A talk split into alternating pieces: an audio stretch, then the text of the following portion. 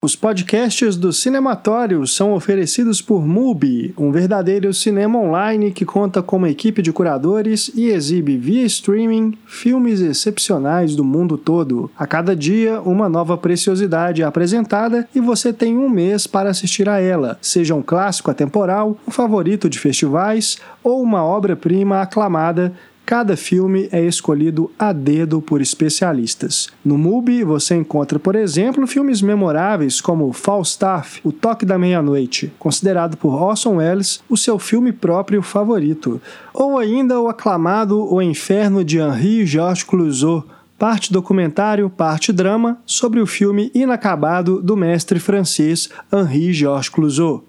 Ouvintes do Plano Sequência estão convidados a testar o MUBI de graça por 30 dias acessando o site mubi.com/cinematório, isto é, mubi.com/cinematório. Esperamos que você goste. E agora, vamos ao podcast.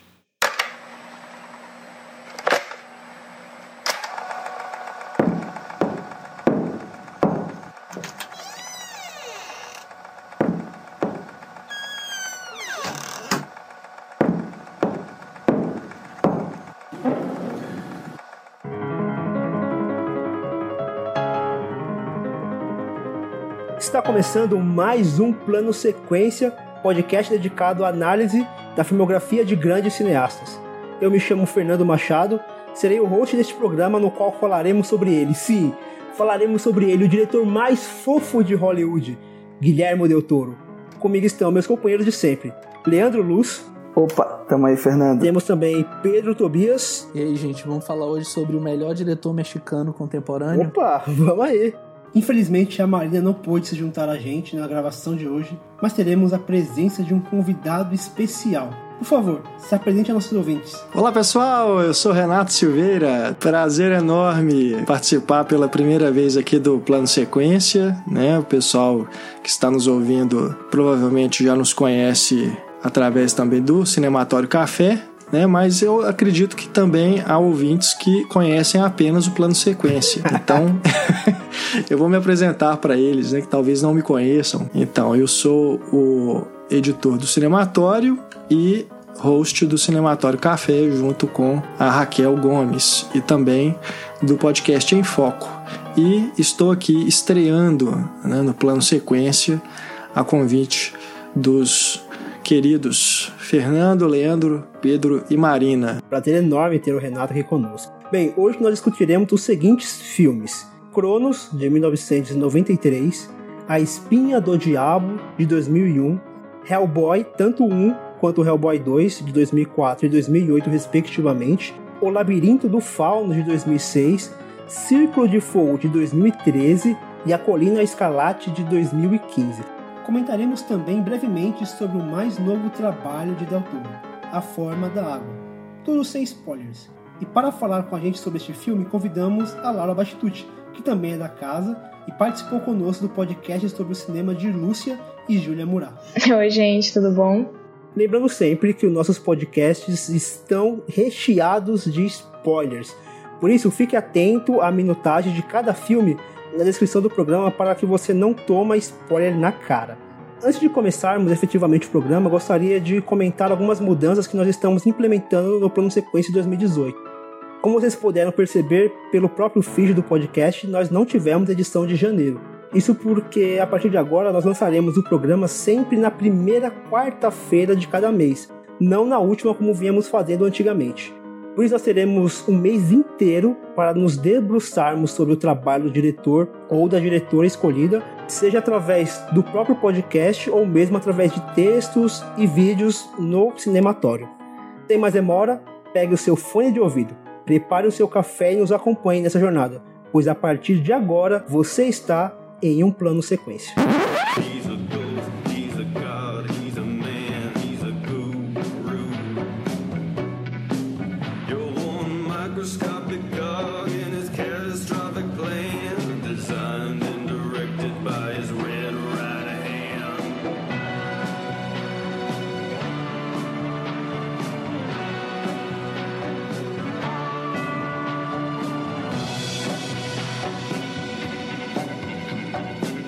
Criado pela sua avó, Del Toro desenvolveu interesse por cinema quando adolescente.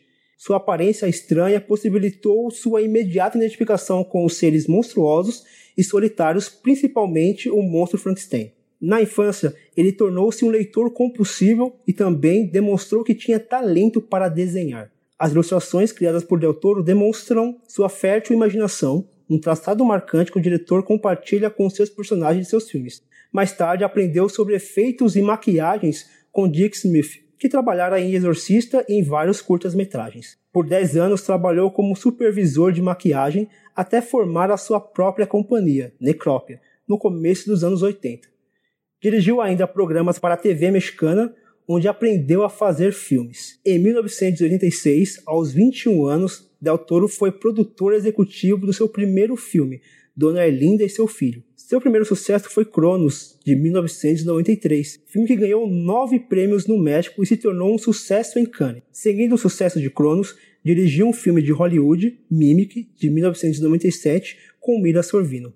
Decepcionado com o resultado pobre deste filme, retornou ao México, formou a produtora The Tequila Gang e conquistou a crítica com o filme de horror atmosférico A Espinha do Diabo, uma história de fantasma situada na época da Guerra Civil Espanhola, lhe rendendo um novo convite a Hollywood, onde ele produz grandes filmes até hoje.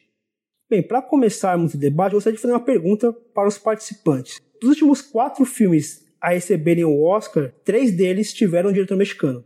E este ano, em 2018, outro mexicano, no caso o próprio Del Toro, recebeu o Globo de Ouro e o Critics' Choice. A que vocês acham que se deve essa, digamos, ascensão dos diretores mexicanos em Hollywood? Bom, é sempre assim, responder uma pergunta é, desse tipo é uma especulação. Né? A gente não tem um dado concreto do que, que pode estar levando esses diretores a serem premiados em sequência, a não ser o fato de que realmente fazem filmes é, bem interessantes e de qualidade é inquestionável. Claro que se a gente pegar o Inarritu, se a gente pegar o Quaron, é, até o Del Toro também, na crítica eles não vão ser unanimidade, mas me parece que na indústria eles são realmente muito queridos. E como são diretores é, contemporâneos, que estão sempre trabalhando, quando não no mesmo ano, né, sempre em anos subsequentes, eu acredito que é, essa coincidência, se a gente pode dizer isso, é, se deve justamente a eles estarem trabalhando e trazendo um frescor né, à indústria de cinema de Hollywood. E tem também a questão política, acredito. Né? É, a gente vive aí um, um momento em que esse ano uma vitória de um diretor mexicano, no caso Del Toro, certamente terá um peso político por Donald Trump ser o presidente dos Estados Unidos e a academia ter uma veia mais democrata, né? Se a gente for pensar aí nos últimos anos, quando até mesmo a Michelle Obama foi convidada para entregar o prêmio, né? Eu acho que tem esse fator também para ser levado em conta. Não, não falemos assim tanto de, de política, né? No caso aqui do, dessa, dessa pergunta. Eu acho que ficaria mesmo aí num quesito mais de serem diretores realmente competentes e que conseguiram é, trabalhar com esses grandes estúdios, né, atender as demandas de fazer filmes que têm um apelo de público, né, não são filmes é, de arte, né, com muitas aspas aí, que eu não gosto desse termo, mas são diretores que conseguem né, ter essa infiltração é, na indústria e trabalhar com grandes orçamentos, e aí acaba realmente que eles chamando a atenção e sendo bem-sucedidos nesses prêmios. É, é, acho que como o Renato falou, né? Esse tipo de pergunta a gente só consegue responder meio especulando, assim, meio pisando em ovos, porque não sei, é difícil. Acho que o, o Fernando, acho que quando fez a pergunta, estava se referindo ali principalmente, além do Del Toro, né? Ao Quaron e ao, ao Inharitu, né? Recentemente o Quarão ganhou pelo Gravidade, né? É, melhor direção. E o Inharitu foi pelo Regresso. É, o Inharitu ganhou com o Birdman melhor direção e melhor filme em 2015. E aí no ano seguinte ele levou melhor direção por O Regresso. Caraca, ganhou duas vezes seguidas, pode crer. E eu não sei também, agora eu fiquei pensando, é, para além dessas questões que o Renato apontou, eu fiquei pensando também na coisa do, da própria geografia, assim, do México ser um país muito próximo dos Estados Unidos e ter uma relação muito estreita, né, culturalmente falando, assim. Sim, sim. É, não sei até que ponto esses diretores eles tiveram também uma, talvez uma entrada um pouco mais tranquila ali, culturalmente falando, assim, sabe? Na, na, na, coisa da indústria mesmo, né? São diretores que há muito tempo, né? O Quarão em Arritu, o próprio Del Toro, pensando Del Toro desde do, do Mimic, né? Trabalhando, fazendo filmes em Hollywood. Então, assim, é uma galera que começaram dirigindo no México e, enfim, acabaram muito cedo também indo para Hollywood e aprendendo a fazer um tipo de cinema mais uh, industrial, vamos dizer assim. Por mais que os três, eu vejo nos três uma, uma marca bem forte, assim, né? Bem particular. Acho que é um pouco isso, assim. Eu concordo com o que, o Leandro falou. Eu acho que eu vejo mais uma questão é, artística. Eu acho que o, o cinema de, de, Hollywood ele tá já há alguns anos num, num período que eu diria de transição entre um jeito de se pensar e de se fazer cinema e um jeito que ainda não se sabe como vai ser. Todos os anos a gente vê comentários de, de grandes sites falando sobre crise na indústria, que os blockbusters já não estão mais rendendo como rendiam antes, e eu acho que esses diretores, por estarem é, geograficamente próximos, eles conseguem conversar com o público americano, mas pelo fato de serem influenciados pela sua terra natal, eu acho que eles conseguem transitar, sabe? O Del Toro, por exemplo, que a gente está falando agora, ele consegue fazer um filme é 100% de indústria, um filme que conversa com Hollywood, tanto que foi muito premiado, que é o Labirinto do Fauno, mas que tem ali tudo que ele, que ele gosta, tudo que ele via no cinema mexicano na década de 60 e 70. Da mesma forma, o, o vai lá e faz Gravidade, que é um grande blockbuster de ação, mas também com a sua pegada. São diretores que conseguem deixar sua marca mesmo dentro da indústria. Eu acho que isso agrada o público e, por consequência, né, os grandes produtores. E eu já queria aproveitar aqui puxar o, o, o host só para fazer uma pergunta para vocês. É, vocês chegaram a ver os dois primeiros curtas do, do Del Toro? Ele fez o Dona Lupe em 86 e o Geometria em 87. Eu consegui pegar só o Geometria, achei ele é, na internet. E eu queria saber se mais alguém conseguiu ver para comentar um pouquinho. Não, não consegui não. Eu vi o Geometria também. O Dona Lupe eu não consegui achar também, não. Acho, imagino que seja um filme meio difícil mesmo de, de encontrar. Agora, o Geometria encontrei numa qualidade péssima no YouTube, mas eu vi alguma coisa, acho que foi até o Fernando que linkou uma, uma entrevista, alguma coisa assim pra gente, sobre, do Del Toro falando sobre o Geometria, que acho que tá no extra de algum... Fui eu que, que coloquei lá na pauta. Pra você, Pedro? Tanto o link pro Geometria, quanto o vídeo do Del Toro é, comentando sobre o filme. E engraçado, tinha uns clipes assim do, do filme, numa qualidade maravilhosa, assim, alta resolução. Eu queria saber onde tá, assim, esse, esse release do Geometria Alta Resolução, porque ele é um filme muito bonito, assim, é um filme engraçado, né? Para um curta, assim, da, do começo da carreira do, de, de, um diretor, assim, é um filme muito, muito bem realizado do ponto de vista estético, sabe? Bem resolvido, com a coisa das cores, aquela influência ali meio Mário Bava e tal, né? Eu imagino que ali ele esteja. Curta, quanto essa entrevista, elas estão no, no making off do DVD de Cronos, ah, que tá. lançado nos Estados Unidos. Então é ele está ali comentando sobre o começo da carreira.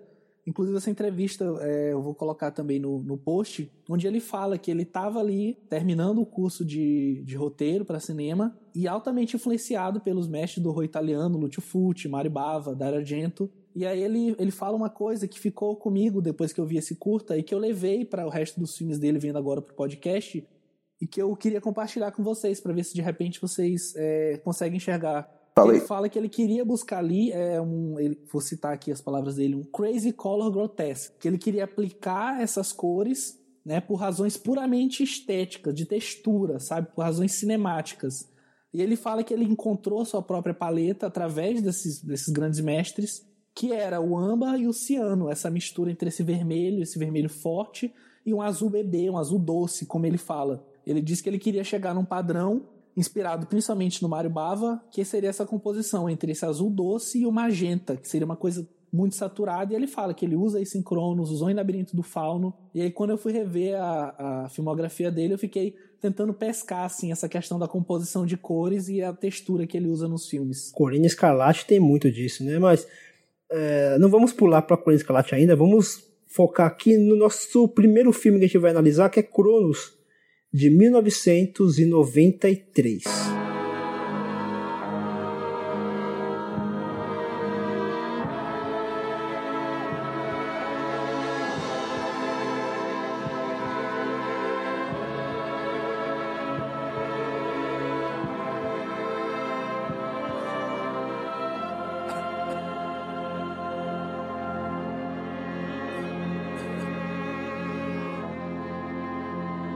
Um dispositivo misterioso projetado para fornecer à sua proprietária vida eterna ressurge após 400 anos, deixando uma trilha de destruição em seu caminho. O primeiro sucesso de Del Toro, Cronos é uma releitura de uma criatura mítica que tem origens na literatura gótica, o vampiro. O que, que nós temos a extrair deste primeiro trabalho de grande sucesso do Guilherme Del Toro? Bom, eu assisti Cronos agora é, pela primeira vez. Eu não tinha, era um dos poucos filmes do, do Del Toro que eu não tinha que eu não tinha ainda visto. E pegando o gancho aqui no que o Pedro estava falando em relação às cores ali do que o Del Toro sempre trabalha, eu acho que no Cronos a gente já dá para já dá para perceber logo de cara assim é uma, uma preocupação estética meio gigantesca assim com todo o trabalho de direção de arte de design de produção e, e de, da própria fotografia mesmo assim. Cronos eu achei um filme bem bem leve assim bem bem bacana divertido de acompanhar. Na primeira metade ele é bem fábula mesmo uma coisa que ele já vai vai continuar fazendo bastante ao longo da carreira dele. Meio que na segunda metade a coisa meio que vira para uma coisa de filme de vampiro e tal, ou enfim, seja lá qual criatura é, seja essa que ele esteja trabalhando ali no, no, Cronos. Mas é um filme que, que me agrada muito, assim, apesar de, ele, de eu perceber uma oscilação meio, meio estranha, assim, no ritmo dele. Me parece que é isso, né? Um filme de começo de carreira. Imagino que o orçamento não tenha sido lá muito grande. E aí eu tive também algum, alguns insights meio, meio loucos, assim. É, não sei se vocês perceberam, mas não sei se o Renato falou que não assiste o filme há um tempo, mas não sei se você vai lembrar também. Tem uma coisa do dispositivo, né? Do, do, do das engrenagens ali do próprio objeto do Cronos. Enfim, aquele objeto ali, não sei se é de ouro, enfim, de um metal ali. Meio parece um escaravelho e tal. bizarro, né? Aí dentro dele, em alguns momentos, o Del Toro meio que filma como se estivesse filmando ali as engrenagens desse, desse aparato. E me lembrou muito a forma como o Lynch filma o, o Eraserhead. Uhum. Dentro da cabeça do, do protagonista, tem aquela coisa daquele cara meio que levantando, puxando a manivela, não sei o quê. E por mais que um filme seja esteticamente bem diferente um do outro, essa coisa do, do Lynch filmando preto e branco, né? O Del Toro não mas a ideia me pareceu muito semelhante, assim, a ideia de você entrar, filmar um, um, micro, sabe? Filmar dentro de um dispositivo e ampliar aquilo de uma maneira meio, meio real, mas que fica muito legal, assim. Vocês lembraram disso ou foi só loucura da minha cabeça mesmo? É, eu, eu, eu lembro é, vividamente dessas é, cenas, né, das engrenagens ali mostrando esse inseto, mas eu não tinha feito essa associação com o Eraserhead, não. Curioso você ter feita essa ligação e eu acho que ela é pertinente, realmente. Agora tô tentando aqui fazer uma, um paralelo e realmente é, faz sentido. É uma boa, boa observação, Leandro. É que ele faz os outros filmes que é explorar o macro, né? ele gosta de, de explorar os ambientes. Aqui ele explora o ambiente, mas buscando uma coisa menor, até porque o dispositivo ele tem um, um papel muito grande no filme, né? Então ele filmar dentro daquele dispositivo ele dá uma importância muito maior àquele dispositivo. É. Uhum, é talvez se ele não tivesse dado esse enfoque na parte interna do dispositivo, talvez ele já teria a sua importância, mas talvez um pouco menor, por ele mostrar ali. Dá pra ele mostrar que aquele, aquele dispositivo ele é um agente vivo, né? Ele tem um, aquele, aquele bicho vivo lá dentro. Não uhum. fica muito claro o que, que é, uhum. mas mostra que aquele não é uma coisa tão mecânica, não é só um mecânico. Tem uma, uma, uma vida ali, um, um, bicho, algum, alguma entidade ali dentro que fornece esse poder de vida eterna. Eu acho interessante essa forma como ele. Até porque as cores do, aquela coisa do dourado, né? Aquela coisa luxuosa é. do dourado, mas o bicho ele, ele, ele busca sangue, então é aquele vermelho. O Pedro falou bastante dessa coisa do, do vermelho que ele usa em todos os filmes dele, praticamente, e faz um contraste muito bonito no filme, a coisa do, do dourado com o vermelho. É, e tem uma ligação com tipo um objeto religioso, né? Porque a questão da religião está sempre muito presente nos filmes dele e esse aparato, até por esse formato, né? Essa coisa do ouro, é, tudo que envolve ali a história é, também me, me traz muito essa questão de ter uma ligação religiosa. Essa própria é, busca né, pela vida eterna, né, remete aí a muitas coisas que a gente vê na própria religião católica. E eu acho que é um filme, assim, para um início de carreira, uma estreia fantástica. Eu, eu sou fã do Cronos. É realmente já tem um tempo aí que eu não, não revejo, é, mas, cara, me, me impressionou muito assim na primeira vez e depois, quando eu voltei a ele, também curti bastante. E eu, eu, acho que é um filme de vampiro, viu? é bem, bem vampiresco mesmo. É, é claro que é uma outra, um outro tipo de, de vampirismo, né? Não é um vampirismo clássico. É, tem as suas particularidades. Mas né? eu acho que tá bem, bem ligado assim, aos temas dos filmes de vampiro. Né? A gente tem é, atores que depois vão trabalhar com ele em outros filmes e que estão maravilhosos aqui, né? Federico Lupi, o próprio Ron Perlman também. Então é, é um filme assim que para um cartão de visita já chama muita atenção. Né? Então, e, e, eu acho que tem essa questão toda também que o Pedro levantou e que a gente vai com certeza voltar a ela durante aqui o debate. O Del Toro, ele me parece ser o herdeiro mais próximo dos cineastas italianos, né? Bava, Argento, pelo uso das é. cores que ele faz, a ambientação, o clima, o ritmo que da narrativa. Eu acho que os filmes dele, esses de terror, né, mesmo assim, Cronos, depois o Espinha do Diabo, o próprio Labirinto do Fauno, a Colina Escarlate, então nem se fala. Eu acho que ele é, é, talvez seja aí do, do cinemão hoje o herdeiro é mais é, o discípulo, né, mais fiel aí a, esses grandes mestres do terror é, italiano. Eu concordo, Renato. Acho que não só é, em relação a esses mestres, mas também é, da própria influência que ele teve daquele cinema de horror da, da Hammer e da, da dos monstros claro, da Universal, sim, né, sim. que ele sempre menciona, uhum. inclusive mencionou no, no discurso emocionado que ele fez quando ganhou tanto o Globo de Ouro quanto o Critics' Choice. Sim. E eu só queria voltar numa questão que você comentou, que foi sobre esse, esse anacronismo, né, com a mitologia católico-cristã. Uhum. E isso é refletido até no próprio nome dos personagens, porque o, o Frederico Lupe, né, que é aquele é, relojoeiro que tá ali na dele, ele é o Jesus gris, ou seja, ele é o Jesus cinzento. É verdade. Ele não tá. É, né,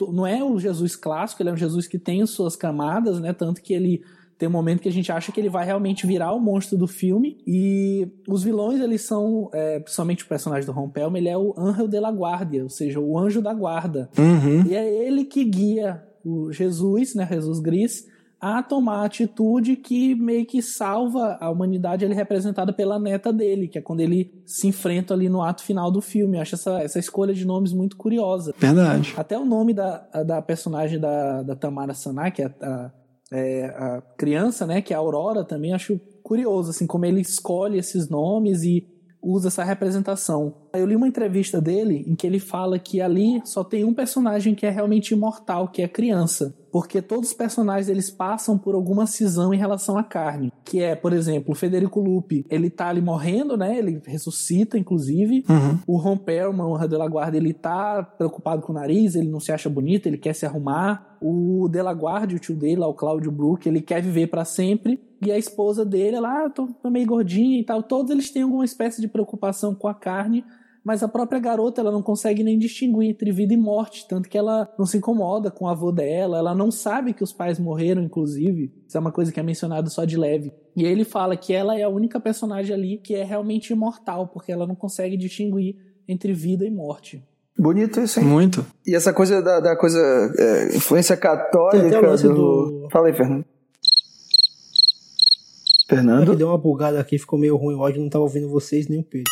Eu ia falar realmente a questão do, da religiosidade, do nome Jesus e a questão da carne, porque ele, a partir do momento que ele, que ele começa a ter essa questão da vida eterna, que ele adquire o poder de, de não morrer, de viver para sempre, a carne dele começa a apodrecer, podemos dizer assim, fica uma coisa meio estranha ali, parece tá descamando, né? ele vai virando um, um, um ser de, de uma carne com um aspecto meio apodrecido, e ele acaba, no final, abrindo mão disso, porque aquilo acaba não levando a nada, porque ele não conseguiria ficar com a, com a neta dele ou com a esposa dele. Então era uma busca por uma coisa. Tanto que no começo do filme a gente mostra ali o, o alquimista que cria o dispositivo, ele meio que abandona esse dispositivo, não fica muito claro, mas parece que essa vida eterna, que é, que é o, o objeto de desejo do cristianismo, na verdade, acaba se tornando uma maldição para eles. Porque a partir do momento que eles, que, eles, que eles têm esse direito da vida eterna, eles acabam se distanciando de quem eles amam. Por exemplo, aquele, aquele o Jesus, ele poderia ver para sempre, mas as pessoas ao redor dele não viveriam. Então, esse talvez seja a maldição que ele acaba carregando por ter essa, digamos, bênção da vida eterna. É, acho que esse é um castigo bem clássico, assim, né? Quando a gente fala de vida eterna, né? Tipo, você ficar vivo para sempre e ver todo mundo, enfim, que você ama, que você gosta, é, morrendo, né? Uhum. Não é uma escolha lá muito, muito agradável. E essa coisa da, da forma como o cristianismo tem toda uma, uma influência na obra do Del Toro, eu acho que tem demais. Eu não sei exatamente o quanto ele teve uma criação católica, mas imagino que deva ter tido, né? Sobretudo a gente tá falando de México, né? Assim como países como Espanha, como, enfim, até aqui no Brasil mesmo, né? A gente tem tem uma criação, uma influência do cristianismo muito forte e o, e o Del Toro usa isso em todos os filmes, é impressionante. Eu tava vendo aqui, eu até queria, lamentei não ter feito uma contagem de quantas vezes uma cruz aparece nos filmes dele, assim, porque são muitas vezes, assim, é, uhum. é muito engraçado. E eu gosto, porque ao mesmo tempo que ele, em muitos filmes ele critica essa sombra cristã que, que assola o mundo, ele também abraça isso de uma maneira muito bonita, assim, sabe? Ele em nenhum momento também, tipo, olha isso como um lado completamente ruim ruim, sabe? Ele sempre tá disposto a ver o lado bom disso. Acho que em Hellboy, por exemplo, quando for falar mais pra frente, isso tá, isso tá bem presente também. Com certeza. É, alguém quer falar mais alguma coisa? Vamos passar pro Espinha? Eu tenho só duas curiosidades sobre o, o filme que queria compartilhar. É, uma é que o, uma das versões do roteiro do filme tinha uma cena na qual o, o personagem do Lupe estava sentado tomando uma sopa e aí do nada o nariz dele cai e aí ele se assusta, né? Vai no, no espelho do banheiro, aí cai a orelha também. E aí o Del Toro falou que ele, pretendendo fazer a cena, quando ele assistiu a mosca do Cronenberg. E aí quando ele vê aquilo acontecendo inteira, ele tirou a cena, que ele achou que ia aparecer muito uma cópia, assim, descarada. Aí falou, não, vou, vou ter que tirar. E a outra, e essa eu acho assim, uma curiosidade impressionante, é que tanto o Cronos quanto a Espinha do Diabo foram os dois trabalhos de conclusão de curso dele, de roteirista. E é incrível notar como o cara ali nos seus vinte e poucos anos fez esses filmes, principalmente Espinha do Diabo, né, que tem um valor de produção maior e tal, mas os dois, assim, é impressionante, né? O cara, primeiro trabalho grande dele para concluir o curso de roteirista, ele entrega isso, né? Genial. É. Foi impressionante. E é mesmo. Você vê que o cara. É, desde, desde o início da carreira ele já tinha, inclusive, um contato com os estúdios de Hollywood, né? Porque ele era um desenvolvedor de efeitos especiais. Então, por exemplo, esse aparelhinho, né? Esse, esse dispositivo lá do Cronos, ele criou aquilo tudo, né? Uhum. Ele tinha uma empresa própria para isso também. Então ele já tinha um contato com os estúdios desde o início da carreira. Então isso também já facilitou a entrada dele. Tanto que o próximo filme já vai ser um filme de estúdio, né? E já que o Renato mencionou, podemos partir para o próximo filme de Del Toro, A Espinha do Diabo, de 2001.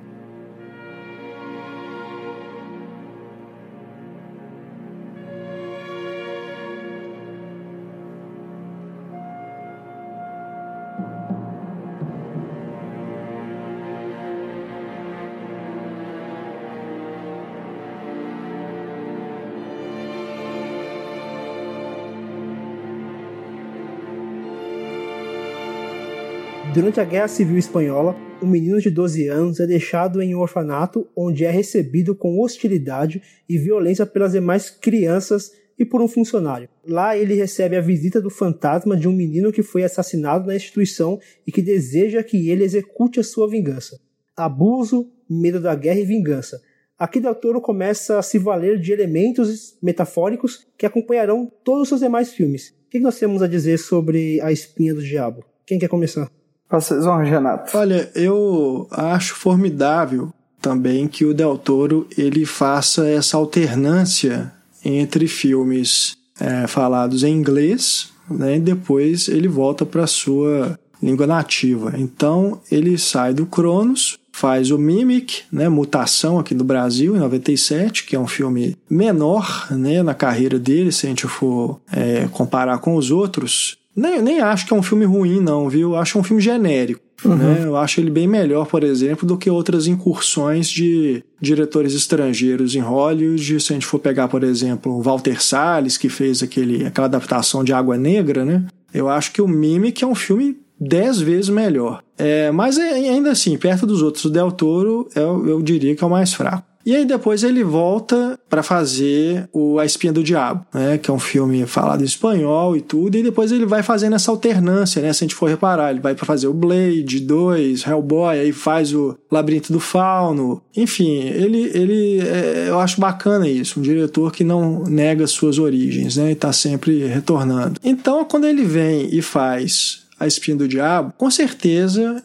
ele vai chamar bem mais atenção do que no, nesses dois primeiros filmes, né? Que ele estava começando. Então aqui realmente ele já chega mostrando, olha, eu sou realmente o, o, diretor que tem que ser, tem que ter o respeito, né? Que lhe é devido. A Espinha do Diabo eu acho que é um filme eu colocaria, não, vou dar o spoiler aqui do top 3, né, para deixar pro final, mas eu colocaria entre os meus favoritos do Del Toro. Eu acho que é um filme que tem essa mesma pegada do Cronos de ser uma história mais simples, né, que tem é, uma, uma, uma ambientação até mais modesta, mas que aqui é, ele já começa a, a mostrar realmente assim uma, um trabalho de produção né, mais caprichado, até pelo orçamento maior que ele deve ter tido à disposição. Então, é um filme que ele também vai ter uma alternância é, de gêneros, que eu acho interessante também, porque ele começa como esse filme de fantasma, de repente ele vira um western e depois ele volta para ser um thriller, né, de sobrenatural. Aí mistura as duas coisas e dá, e dá um caldo bem interessante, isso que eu acho massa, porque é, ele não faz essa mudança de uma forma abrupta. Se a gente comparar, por exemplo, com um Drink no Inferno, né, do Robert Rodrigues, com o Tarantino. Que muda drasticamente, muda né? Muda drasticamente. E ele estraga o filme, na minha opinião, é. quando ele muda. Eu acho a primeira metade muito uhum. mais interessante do uhum. que quando vira aquela maluquice toda. E aqui eu acho que ele, o Del Toro já é mais feliz quando ele alterna, porque ele vai aos poucos, né? Ele vai misturando aos poucos essa coisa é, do faroeste, que de repente vira aquele. vira um filme de. As pessoas estão sitiadas né, ali dentro daquela, daquele orfanato e vem esses é, outros, outras pessoas atacá-las. Né? Não vou me estender aqui nos detalhes para não estragar para quem nunca viu o filme. liberado spoiler, pode arrochar. Mas eu acho muito interessante. Não, não. não, mas eu, eu eu vou, vou, me poupar aqui os ouvintes, né, de, de detalhes mais, mais específicos. Mas é, eu acho muito interessante, sabe, como ele, ele trabalha essa alternância de gêneros e acho que ele conduz também tudo com um ritmo muito bom. É um filme que eu sou fã mesmo. Pois é, Renato. O, você estava falando da, dessa coisa da alternância dele de língua inglesa com a língua espanhola, e eu acho impressionante, porque ele faz o Mimic, né, muta, mutação né, aqui no Brasil, uhum. E geralmente quando um diretor, enfim, é meio que um senso comum, né? Quando um diretor latino, enfim, de alguma outra região vai para Hollywood, faz um filme e meio que volta para fazer um filme novamente, enfim, latino, falado na sua língua mãe, meio que tem dá, dá-se a entender de que é, não deu certo, é. sabe? De que tá retrocedendo na carreira, mas eu acho que assim, muito pelo contrário, sabe? Eu acho que o Del Toro ele volta, ele volta para fazer algo muito maior do que ele já tinha feito antes, assim, com o Cronos e com o Mimic, sabe? E acho, acho que isso também, obviamente, permitido pela produção da Deseu, né, que é produtora do, do, do Almodóvar. Com certeza. É um filme de produção basicamente espanhola, né? Sim. Tem uma produção sim, mexicana sim. também, da, da, produtora dele, mas é uma produção é, majoritariamente espanhola, né, do Almodóvar. Então isso permitiu a ele uma, uma liberdade, uma e uma, uma condição muito boa, né, para fazer o filme. E já adianto também que é um filme que eu sou muito apaixonado, é um filme que eu vi há muito tempo. Talvez tenha sido um, um dos primeiros filmes de horror que eu me encantei profundamente. E aí eu revi agora também pra gente conversar aqui. E é impressionante como ele não perdeu a força, assim. E eu achei que ele ia perder. Porque depois disso, depois do, do, do A Espinha do Diabo, a gente teve alguns filmes um pouco nessa, nessa linha, Exato. assim. Eu tô lembrando agora de O Orfanato, é, que eu acho que tem uma. Se eu não me engano, é a produção do Del Toro também. Sim, sim. Lembro que tem uma vibe muito parecida. Enfim, tem trocentos filmes de fantasma que foram feitos é, um pouco depois do Espinha do Diabo, ali no início do, dos anos 2000. É, que acho que poderia ter tirado um pouco do frescor do filme, mas revendo agora, eu acho que não. Assim, continua um filme maravilhoso. Essa coisa que o Renato falou da alternância de meio de gêneros durante o filme, isso acho que acontece de uma forma muito fluida mesmo. É, aquela coisa das crianças, sabe? E da, todo, todo o background ali da guerra, enfim, é, da bomba. É, tem um negócio de Oliver Twist ali também, né? Verdade, sim, sim. Garoto órfão e tal, né? É. é uma coisa que ele já que ele vai repetir depois em Labirinto do Fauno, que é separar a história em, em, em trechos infantis, mais, mais doces, assim, mas o terror sempre presente, porque se a gente for parar pra pensar, aquelas crianças, eles estavam brincando do lado de uma bomba ali, né? Uma bomba que caiu. Sim. É, o medo tá presente o filme todo, desde o, mesmo nos momentos Ô, mais Fernando, doces. Só te interrompendo rapidinho. É, você falou essa questão de. fez a comparação com o Labirinto do Fauno, né? De ter esses, esses trechos. Uhum. E meio que compõe uma, uma duologia, né, os dois filmes, porque eles estão tratando sobre um período histórico igual, né, semelhante, que é a Guerra Civil Espanhola. Sim. E aí um ele traz o lado masculino, vamos dizer assim, que é o a Espinha do Diabo, e o Labirinto do Fauno traz uma questão mais feminina, né? Exatamente. Que é maravilhoso aquilo, né? Mas são filmes gêmeos, são filmes irmãos, né? E ele usa essa questão da fantasia para trazer uma, de uma certa forma, uma crítica também a, a esse movimento, né? Esse período de, de guerra.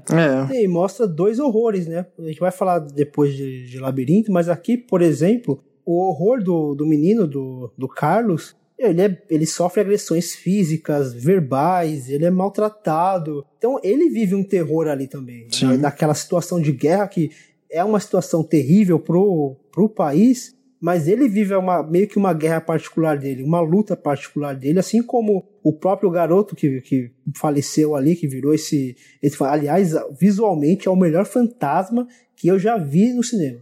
Visualmente ele é impactante e muito diferente do que a gente está acostumado a ver. Nossa, concordo demais, assim. E assim, eu lamento muito, e aí eu já vou adiantar uma, uma posição minha para um filmezinho que, o Dalton vai fazer depois, que é o Colina Escarlate, que eu gosto muito, Leandro. Leandro. Alô? Leandro recebeu a visita do, do fantasma do Santi. cara, é assustador. Foi bem na hora, cara. Espero que ele não caia. Opa, voltou. Peraí, deixa eu voltar aqui. Aí. Tu quer falar mal de Doug Jones em 2018? É brincadeira, né? Não foi o Skype, foi o Santi. Isso é uma entidade. Nem sei se eu falo mal ou se eu passo adiante. Pega um crucifixo. Foi só um aviso. Não, vou falar já comecei, né? Eu tava dizendo que, o, que eu também concordo pra cacete com o Fernando. Eu acho que é o fantasma maravilhoso, assim, tem um, toda coisa daquela, daquela aura em volta dele, das partículas de sangue ali na cabeça, né? Fazendo referência ao, ao modo como o fantasma morreu. Nossa, eu acho assustador e ao mesmo tempo belíssimo. E eu lamento muito que o Del Todo tenha abandonado esse perfil de fantasma e tenha adotado um outro no Acolhido Escarlate, por uhum. exemplo. Eu particularmente não gosto do, do, do design dos fantasmas do, das entidades ali do Colina Escarlate, que eu acho que fazem tem muito a ver com o Mama, é. que é aquele filme daquele argentino que é a produção do Del Toro também, né? E até o diretor do, do It, né? Agora qual é o nome dele? Esqueci, me fugiu. Muschietti, né? Mus, Muschietti. Isso. É, isso aí. E que eu acho que é muito parecido o design dos fantasmas do, do Mama e do Colina é Escarlate, que eu particularmente não sou fã, assim. Acho que me tira muito do filme. E, mas é isso, o Fantasma do Espinho do Diabo, acho que é, é a é o supra-sumo, assim, do que é um fantasma, e eu adoro que, que o A Espinha do Diabo é um filme sobre isso também, né, porque é, ele, ele começa com uma narração e termina também falando sobre o fantasma, né, se perguntando o que, que é um fantasma. Não vou lembrar agora, mas sei lá, uma tragédia condenada a se repetir várias várias vezes, é, um instante de dor, enfim, ele vai dando ali diversas definições para o que, que pode vir a ser um fantasma e eu acho brilhante, assim. Ô, Leandro, é que você entrou nessa, nessa questão do, dos fantasmas, né? O Roger Ebert, na crítica que ele escreveu pro filme, ele, ele fala que eu vou citar. Fantasmas são mais interessantes quando têm suas razões. A maioria dos fantasmas é triste e está tentando não nos assustar, mas se comunicar de modo a dizer qual é seu assunto inacabado. E aí ele mais na frente conclui a crítica falando que o Del Toro ele transcende o filme de monstro através da construção de personagens complexos. Eu acho que isso pode ser aplicado não só a Espinha do Diabo, mas como a toda a filmografia dele, né? O, Com certeza. Os monstros, eles são o cerne do, do cinema dele. É. Mesmo nem sempre eles sendo os protagonistas. Uhum. É, e eu falando ainda um pouco sobre o fantasma, né, do Santi, é impressionante como que é um efeito especial que não envelheceu nada, né? Um filme de 2001 Se a gente pegar alguns filmes dessa época e rever hoje, a gente meio que já começa a notar umas coisas estranhas, né? Em CGI, essas coisas todas. E aqui é impressionante como que parece que é um filme, um efeito que foi feito ontem. Verdade, verdade. Né? Muito bem assim trabalhado e econômico, né? Não, não chama atenção para o próprio efeito, acho que está bem incorporado ali com o ambiente. Demais. Ele é plenamente orgânico com a história, né? Com o que aconteceu com o garoto. E tem aquele efeito de transparência também que é muito bonito, né? Que você vê assim por dentro do, do garoto também. É muito bonito, né? É um filme realmente é, encantador, né? Gente falar disso de um, de um filme de terror é, é curioso, mas eu acho que é um filme encantador mesmo, porque ele tem essa aura que tem de, dessa coisa da infância, né? De trabalhar essa questão do amadurecimento também, através do protagonista que chega ali e se envolve com os outros é, garotos do orfanato, tem o, o bully, né, que acaba, que é o Jaime, que acaba que se, se transforma no personagem mais complexo dali, Sim. Né, porque ele teve esse envolvimento com o de ser uma testemunha, né, do que aconteceu com o Santi. Uhum. É um roteiro tão bem escrito também que você não percebe, né, essas, esses estereótipos sendo desconstruídos aos poucos, porque o zelador também, que é o Jacinto, né, o personagem do Eduardo Noriega, a princípio você pensa que ele é o cara que vai proteger, né, o, o menino que chegou lá no orfanato. Mas não, depois ele acaba se transformando no cara mais filho da puta dali, né? Sim. Não, é terrível. É, cara. É, até pela relação dele com a, com a Contita, né? Que no começo me parece uma relação muito, muito legal, assim. Que depois descamba por um troço bizarríssimo, né? Uma misoginia ali bizarra da parte dele. É. Enfim, e pega a gente de surpresa. Não, a né? gente não vê chegando. Aliás, falando nela, falando nessa personagem, eu acho é, é o único problema que eu tenho com esse filme, porque eu acho que a forma como ele é, abandona ela ou dispensa ela do filme é muito gratuita, sabe? Eu acho que ela poderia ter uma função ali ainda a ser explorada, mas não sei, eu não, eu não curto, sabe? Como que ele se desfaz dela. Uhum. A cena ela é bonita. O final mostra um- uma. É uma tomada, um plano geral, assim, e tem aquele, aquele sépia no fundo. É, é bonito, mas eu entendo o que o Neto falou. Ele é, ele é repentino. Ninguém queria que ela, que ela fosse des- se desfeita daquela maneira ali. Pois é, É, eu acho que ela acaba servindo muito pra desenvolver o personagem do Jaime também. Né? também, também. Ela fica meio subordinada ao personagem, a um personagem masculino também, então isso é um problema mesmo. É, tá vendo? Aí seria importante termos a Marina aqui conosco. É, Marina, saudades. Ela poderia nos dar o seu ponto de vista sobre como essa personagem é tratada ali. Mas eu realmente senti que foi um tanto quanto gratuito a forma como ela é dispensada, né? E assim, só pra, só pra dizer que, tipo, pra além de- dessa coisa que a gente tá falando do, do, do visualmente do fantasma e tal, eu acho até meio redundante, assim, porque a gente vai falar isso ao longo do, do, do- do podcast inteiro, assim, né, dessa coisa visual do, do Del Toro. Mas acho que aqui na Espinha do Diabo, acho que é a primeira vez que a gente tem um trabalho, um trabalho de, de fotografia e de direção, assim, combinados de uma forma muito impressionante, Muito. assim. Acho que aqui acho que já é o Guilherme Navarro, Sim, né? É, isso aí, já é o Guilherme Navarro. que vai continuar trabalhando com ele por muito tempo. Tem uma coisa assim que eu, que eu particularmente gosto muito, que é como ele filma, é, como ele decupa todas as cenas do pátio, que ele coloca a coisa da bomba é, como uma referência para ele, para ele fazer ali a coisa do, do, do campo do contracampo e tal. Que eu acho assim impressionante a forma como ele constrói tensão e a forma como ele domina o gênero que ele tá trabalhando, sabe? Acho que tanto do ponto de vista de roteiro, como a gente acabou de comentar aqui, ele conseguir criar personagens é, super complexos e diversos é, a serviço da história dele, é aqui também do Espinha do Diabo que ele tem um domínio assim muito impressionante de direção e não só em relação à decupagem, como também de direção de atores. Assim Sim. a gente, aí mais uma, falando da Marina mais uma vez, provavelmente ela já teria falado sobre isso muito mais cedo do que a gente, a gente já tá aqui mais de 15 minutos falando sobre o filme, e a gente ainda não falou da Marisa Paredes, que tá fabulosa no filme, com certeza deve ter sido um casting que veio a cabo aí da, da participação do Almodóvar, enfim, na produção, que é isso, né, uma mulher fantástica, uma personagem gigantesca, sabe, e todas as vezes que ela tá em tela, pra mim, particularmente, ela domina tudo, assim, ela e a uma perna dela. É, Leandro, você falou dessa questão mais técnica, né, da, da, da direção de câmera, e aqui o, o, o Del Toro, claro, tô falando também do Navarro, ele começa a fazer um, um tipo de movimento que ele que vai se tornar recorrente, né? E principalmente no labirinto do fauno, que é onde ele vai ampliar isso a, a potência máxima, que é usar aquelas aquela traveling lateral com raccord, né, cortando de uma cena para outra. E eu acho isso lindíssimo, né? Ele vai fazendo labirinto do fauno, faz algumas vezes em Hellboy, a Colina Escarlate, então, é, é cheio disso. Eu acho que é uma. Faz direto, direto. Nossa, eu acho muito bonito esse, esse tipo de, de movimento de, de, de, câmera, assim. Eu acho que ele dá uma, uma, uma pureza pro filme, assim. Ela, ela não te tira do filme, né? Ela tem, é, uma, é um quê de, de estilo, mas ela te, te mantém ali na história. Eu acho muito interessante. E já dá pra ver como ele tá preocupado já na decupagem e como vai ser a montagem, né? Porque esse tipo de transição, que isso, olha, eu acho que funciona como um raccord, olha, eu acho que funciona até como cortina mesmo, né? Aquela coisa mais clássica, assim, da cortina, sabe? E é isso, é um domínio que ele já muito provavelmente previu isso na decupagem, né? E é muito bonito isso mesmo de ver. É legal como esse, esse raccord que ele faz, como funciona bem nesse próximo filme que nós vamos falar, que é o Hellboy. Porque faz o movimento como se fosse uma virada de página de quadrinho, né? Vamos aproveitar e falar do Hellboy, tanto o primeiro quanto o segundo, 2004 e 2008, respectivamente.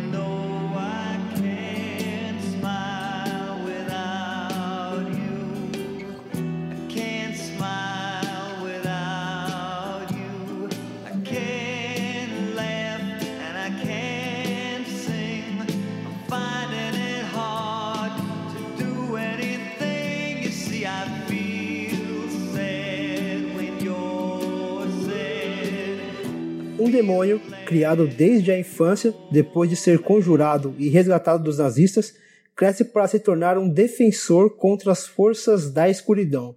Vocês gostam desse, dessa nova empreitada do Del Toro no cinema mais blockbuster, falando um pouquinho mais de super-heróis, para um público talvez um pouco maior? Eu gosto, gosto muito. Eu acho que, inclusive, o, o depois, é, o Hellboy ele veio depois que o Del Toro dirigiu Blade 2, né?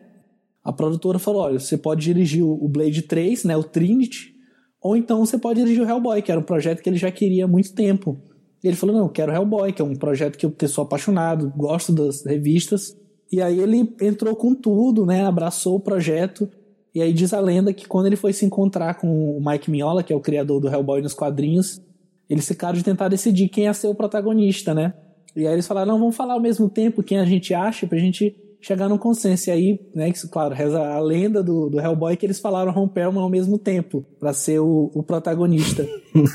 e aí, é, eu queria retomar aqui aquele comentário que eu falei sobre as cores, porque eu acho que aqui ele usa isso nos personagens. Porque o vermelho é o Hellboy, tanto que eles até chamam ele de Red, né, de vermelho, e o azul, aquele azul doce, é o Abe, né? Então ele usa essa textura que era uma textura de, de fotografia da, da paleta, ele traz para os personagens, uhum. ele faz essa dança entre os dois que eu acho muito bonita. O que, que você acha, Leandro?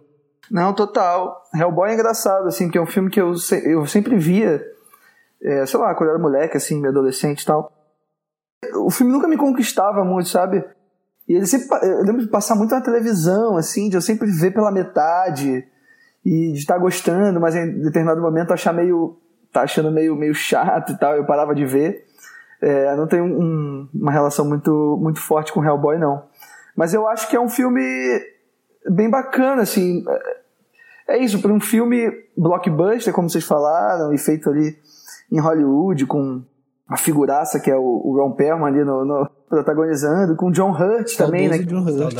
Enfim, falecido recentemente, que é um monumento em tela, foi a coisa que eu mais gostei de ter revisto, acho que tudo nessa dessa carreira do Del Toro para gravar esse programa foi ver o John Hurt em tela fazendo um baita personagem, assim. Ele aparece tanto no primeiro quanto no segundo, né? No segundo ele aparece na primeira cena ali, brevemente, mas ainda assim, encantadora a participação dele. E acho muito divertido. Ambos os filmes, apesar de ter uma preferência maior pelo segundo, acho que o segundo ele tem uma. Acho que ele é um pouco mais redondo. Apesar de eu gostar muito da relação do, do Hellboy com a. Qual é o nome Liz, dela? Com a Liz. Com a Liz no primeiro, eu acho muito bem resolvida, muito bonita, assim, muito legal. No segundo não é tão forte isso, mas ainda assim gosto. O segundo, particularmente, é um é o meu favorito dos dois, porque toda essa coisa do monstro que a gente estava falando antes, eu acho que é levada à máxima potência, assim. Eu lembro que tem uma cena maravilhosa daquele daquele monstro que é uma espécie, uma espécie de, de, semente que quando cai na água se expande até virar um, um ser monstruoso, gigantesco, monumental. E tem toda uma relação ali entre o Hellboy e esse monstro, quando o Hellboy mata, enfim, o monstro, ele meio que ao mesmo tempo se sente bem por ter salvo ali, sei lá, ele tá com um bebê no colo, tem uma confusão danada, e ao mesmo tempo ele se sente muito mal, porque ele tá matando a um semelhante dele, né? E a forma como o Del Toro filma a morte desse monstro, sério, eu acho uma das, um dos pontos altos da carreira do Del Toro, assim. É brilhante a forma como ele filma a morte daquela, daquele, daquela criatura, enfim. Ah, não sei, eu, eu já eu discordo. Eu gosto mais do primeiro Hellboy. Eu acho que o, o segundo ele tem uma uma pretensão de grandiloquência assim que não, não combina muito com o cinema do Del Toro, sabe? Aquela questão do daquele setor ali ser uma espécie de MIB genérico, ele mostra naquela primeira cena vários tipo monstros sendo presos. Ah, você não fez seu registro, assim, eu achei que soou muito muito genérico mesmo, assim, eu acho que essa, essa é a palavra. Eu senti o filme todo correndo, mas não não, não me pegou tanto. Eu, eu prefiro o primeiro filme, assim. Engraçado. O que você acha, Renato? Você gosta do, do Hellboy? É, a minha relação com Hellboy é parecida com a do Leandro. Nunca me pegou muito assim, não, sabe? Apesar de eu achar que os dois filmes são muito, muito bonitos. Eu acho que dentre aí os filmes de super-heróis, a gente tem aqui dois que a gente pode dizer que são filmes de fato autorais, tem a marca mesmo do diretor em todos os cantos, e apesar de não ser o material que ele criou, né, baseado em quadrinho do, do Mike Mignola, é, mas dá para você pegar todos os temas que ele trabalha e todas as questões estéticas também que a gente já discutiu aqui, elas estão presentes ali é, no, no primeiro e no segundo filme. Eu também, como o Leandro, gosto mais do segundo. O primeiro eu tenho, eu não sei exatamente até hoje o que que é que não não me deixa assim virar fã, sabe, do, do Hellboy. Apesar de eu, de eu achar realmente o filme muito bonito, tecnicamente bem realizado e tudo, mas acho que na, na parte emocional falta alguma coisa que não me conecta nem com um nem com dois. Mas o dois eu acho que eu já me envolvo nele mais pela narrativa mesmo, pelo ritmo. Eu acho que no 2, talvez até pelo fato dele ter ainda mais dinheiro para poder fazer é, as coisas mais é, extravagantes, né? cenários maiores, cenas de ação mais complexas. Eu acho que ali ele já pira mais e isso acaba me, me deixando mais é, impressionado com o filme, bem impressionado com o filme. Mas mesmo assim, eu, eu ainda prefiro, prefiro dentre os filmes de ação, né, que o Del Toro já dirigiu, eu prefiro o Blade 2 e o Círculo de Fogo aos dois Hellboys. Uhum. Ainda assim, não estou dizendo que são filmes que eu desgosto, mas eu tenho uma preferência por, por esses outros dois. O Blade 2, para mim, é um dos melhores filmes de super-heróis dessa fase que começou desde o X-Men, com milhas de distância. Um filmaço de ação, Ainda bem que o, o Del Toro não seguiu para fazer o 3, ele é, fez o, o Hellboy, né? Porque essa coisa de ficar preso em franquia é um negócio complicado e ele conseguiu sair de uma outra armadilha mais adiante com o Hobbit, que ele iria dirigir inicialmente, acabou deixando pro, pro Peter Jackson o abacaxi. E com o Círculo de Fogo também, né? O Círculo de Fogo Meteu também. E isso é curioso que a gente pensar que é, nenhuma dessas incursões dele por esses blockbusters deu muito sucesso, assim, de bilheteria, né? Sucesso estrondoso que os estúdios é, ficaram é, satisfeitos, porque ele não conseguiu fazer o Hellboy 3 e o Círculo de Fogo 2 ficou um tempão para poder sair. Ele acabou, acho que até pela demora mesmo, ele acabou passando para frente e vai ser só produtor. Mas eu acho que é isso, é, é, a pegada dele mesmo, né? Eu acho que ele não é isso. Aí, aí eu já vou concordar com o que o Pedro falou. Se a gente for pensar o que é o Hellboy 2 em comparação à trajetória do Del Toro, realmente não parece que é um filme é, muito próximo, né, do que ele gosta de, de trabalhar, né? Mas ainda assim, eu acho que é um filme bem como filme de ação, né, como filme desses grandes filmes de entretenimento que Hollywood proporciona, eu acho que é um dos, um dos que eu gosto mais aí dessa fase. O 1, principalmente, ele tem uma coisa muito quadrinesca. É. Aquela coisa do, de repente, a ação dá uma paradinha, aí teve aquela cena de o Hellboy segue a Liz, que tá lá com, com o Myers. Aquilo é muito quadrinho, porque é um humor descontraído, é um humor, assim, que fica no meio, no, no, meio da história, assim, mas que ela, ela, não chega a quebrar o ritmo, mas é porque o ritmo não vinha tão, tão acelerado, assim. Provavelmente no 1, acho que o 2 ele tem um ritmo um pouquinho mais acelerado, o 1 ele é bem mais cadenciado. E essas coisas, pô, a gente tem uns, uns monstros ali que. Não sei se vocês lembram do. Eu não lembro se era Jaspion, que tinha um Satan Ghost, que era um monstro que transformava. Jaspion era o Jaspio, né? Aqueles, aqueles monstros, na hora eu olhei para aquilo, me lembrou automaticamente aquele, aquele monstrão do Jaspio. É. Que... Tem um quê de, de Lovecraft também, né? O Samael parece um pouco uma mistura de Nyarlathotep com Cthulhu, né? Um negócio assim meio bizarro. Ah, totalmente, totalmente. Então, tem, você vê que tem muita coisa do Del Toro nesses dois filmes, principalmente no segundo. E o que eu fico impressionado com, com o Del Toro é que ele não vinha. Você pegar os outros filmes dele, nenhum tinha muita ação. É. Que necessitava um, um corte rápido ou coisa e tal. E aqui, principalmente no 2, as cenas de luta são muito boas. São muito boas, são muito bem feitas. É. Principalmente a cena final. Com aquela luta que ele brinca, de novo, aquela coisa da engrenagem, né, que a gente até comentou isso no, no Cronos. É, aparece de novo. É. E aqui ele brinca de novo com essa coisa da engrenagem e como ele utiliza bem aquele cenário para compor aquelas cenas de luta. Sim, é. E ele filma muito bem é muito parecido, a, a, até a coisa do dourado, né? Vermelho, dourado, é. E o vermelho do, do Hellboy. Ele fica muito bom. Falando nessa luta, eu tenho uma pergunta. Não sei se eu, se eu viajei muito, mas é, me pareceu muito uma. Não sei se foi uma referência clara do Del Toro, se só eu que pirei mesmo, mas aquela luta, sei lá, de 10 minutos do Eles Vivem, do, do John Carpenter, né? Que os caras lutando assim de forma aberta, a luta entre o Hellboy e aquele Mr. Wink. Pode, pô, pode ser. Pô, boa. Pode crer, eu não, eu não tinha feito essa relação, mas tem super a ver mesmo, pode crer. É porque o Del Toro, ele, ele é um poço de referência, né? É. Pega referência de tudo que é lado e. É, tudo que é lado, na verdade, ele é muito focado no, no, no, que ele gosta, na cultura gótica, ele gosta muito de Lovecraft, ele gosta muito dos terror, dos clássicos britânicos de terror. É. Então, com certeza, deve ter, deve ter essa referência assim. É, inclusive tem um, um livro do Lovecraft que ele é louco para adaptar e nunca consegue, né? Que é Nas Montanhas da Loucura. É, tá enrolado esse projeto, é, né? Esse aí deve ter uns mais de 20 anos. Nem tem isso tudo. Mas tem muito tempo mesmo que ele tenta levar, levantar isso, não consegue nunca. Dizem que ele é muito projeto, ele, ele fica colocando esses projetos na frente de games e séries da Netflix, de animado, desenho animado, e fica difícil também, né? Não, mas é, mas é impressionante, porque o cara hoje ele tem 10 vezes mais prestígio na indústria do que ele tinha quando ele iniciou, né, esse, com essa ideia de fazer esse, essa adaptação. Sim. Porque hoje o cara não só é um diretor que tá super cotado aí para ganhar Oscar e tudo mais, mas ele é um mega produtor. Sim. Ele produz filmes de outros diretores, produz animação, né? Essas animações da DreamWorks, ele assumiu o, o papel de diretor criativo. Então é um cara super prestigiado. Acho que ele deve ser muito preciosista com esse, esse projeto. Ele quer fazer quando for a hora certa, mesmo que ele tiver tudo que ele precisa, né? Ao mesmo tempo, isso pode ser perigoso. a gente já viu outros diretores aí que ficaram demorando tanto tempo para fazer seus projetos dos sonhos, né? E quando realizaram, não foi isso tudo. Temos fé aí no, no Del Toro. Alô, James Cameron.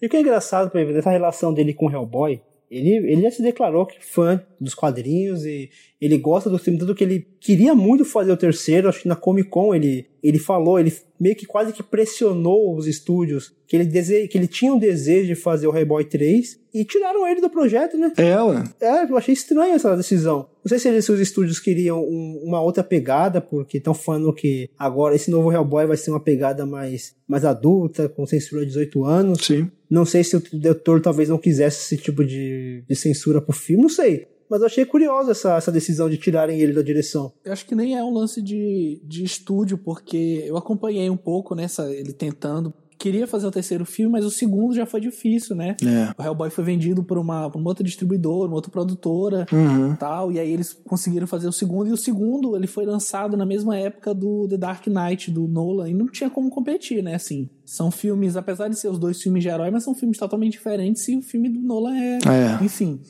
E acabou sendo um, não um fracasso, mas não rendeu tanto quanto eles gostariam e acabou meio que esfriou as coisas.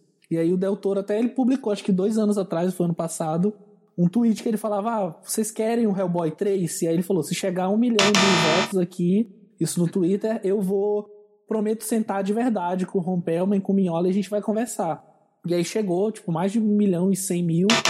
E aí eles conversaram, mas não rolou. Tanto que ele falou: olha, conversei com o Minhola, não vai rolar um novo filme do Hellboy, não vai rolar um Hellboy 3. E parece que quem vai assumir é um, é um cara super genérico, né? Um tal de Neil Marshall. É. Fez umas coisas, sei lá. Pois é. Dirigiu uns episódios de série, fez uns filmes meio obscuros, assim. Achei meio estranho. Ah, ele tem uns filmes bem legais. É, não tô, não tô lembrando. Abismo do Medo. É bom? É, não vi não. Abismo do Medo eu gosto, Abismo do Medo eu gosto. Bacana? Boa, bem legal. Abismo do Medo é foda. Depois ele fez uns esquisitos, mas. É, mas meio genericão, né? É. É, o próprio Del Toro falou como seria o, o, o Hellboy 3, né? Que aí finalmente o Hellboy ia cumprir lá o seu destino de ser o Anunrama, né? Que é o causador da destruição. Sim. Só que não pelos motivos que ele deveria fazer, não para destruir a humanidade, mas para salvar. Boa. Ele não, não, entrou em detalhes, mas eu, eu seria curioso para ver esse filme, sabe? Entendi. Ainda mais depois do, do sucesso recente do Logan, do Deadpool, né? Que são filmes mais, mais adultos, eu acho que seria interessante, né? Ver um filme do Hellboy com uma pegada mais, assim, mais pesada. Apesar do Del Toro não ser tão ligado assim, em filmes mais, é, mais 18, sei lá, rated R. Uhum. É. Ah, ele usa violência quando, for- quando é necessário. Por exemplo, no Labirinto do Fauno tem alguma, algumas cenas assim bem, bem violentas, mas não é gratuito, né? Não é apenas para elevar a censura Verdade. e atrair um público que gosta desse tipo de, de filme. Mas é curioso, o visual, o visual do Hellboy 3, vocês chegaram a ver? Não. Eu vi. Tá incrível. Tá, tá, tá assustador o, o bicho. Mas não sei. Eu tô, meio com o pé atrás. É o David Harbour, né? Que interpreta. É, do, do Stranger Things, né? É, o rapaz do Stranger Things. É. Ficou não, ficou muito boa, ficou muito bom o visual, mas não sei. É, mas eu. Se a gente pensar que esse filme seria do Del Toro, eu vou ficar com o pé atrás sempre. Com certeza. Mas pelo menos a gente vai ter o spin-off, que é o. A Forma da Água, né? Que é protagonizado pelo Abe. Eu- eu- a minha teoria é de que a forma da água é um, é um prequel do, do Hellboy, do primeiro Hellboy. Eu tenho teorias, eu tenho teorias de forma d'água também que eu vou guardar pro finalzinho, mas também tenho essas teorias. Só antes da gente passar pro, pro próximo filme, a gente já tá aqui elucubrando demais, mas tem uma cena que eu preciso é, me referir a ela, que é a do Abe do Hellboy cantando e sofrendo ao som de Barry Manilow, I Can Smile Without You. Essa, essa cena é muito incrível, cara. Nossa, lindo. Nossa, é... Linda. É o Boy 2, né, Pedro? Você que não gosta. Essa é no Hellboy, essa é no Hellboy 2. Essa é no Hellboy 2. Aliás, o uso da trilha em Hellboy, tanto no 1 quanto no 2, eu acho maravilhosa. É, né? muito No bom. 1 eu lembro que tem Tom Waits, É, sim. tem Red Right Hand do Nick Cave, que, pô, eu Sim, sou apaixonado. sim. Apesar de não ser uma versão do Nick Cave cantando, é um outro cara que me foge o nome agora. Mas ele usa a trilha de uma maneira sempre muito, muito precisa. Tanto a trilha original quanto a trilha coletada ali a dedo. Só pra lembrar, pessoal, tem a, tem a playlist lá do Plano Sequência no Spotify. E essa música tá lá. Só o pessoal lembrar, quiser dar uma ouvida lá, tá bem bacana. Tem as, as músicas dos podcasts anteriores que nós também gravamos. Boa. Vamos falar então do. Talvez seja o filme mais cultuado do diretor, O Labirinto do Fauno, de 2006.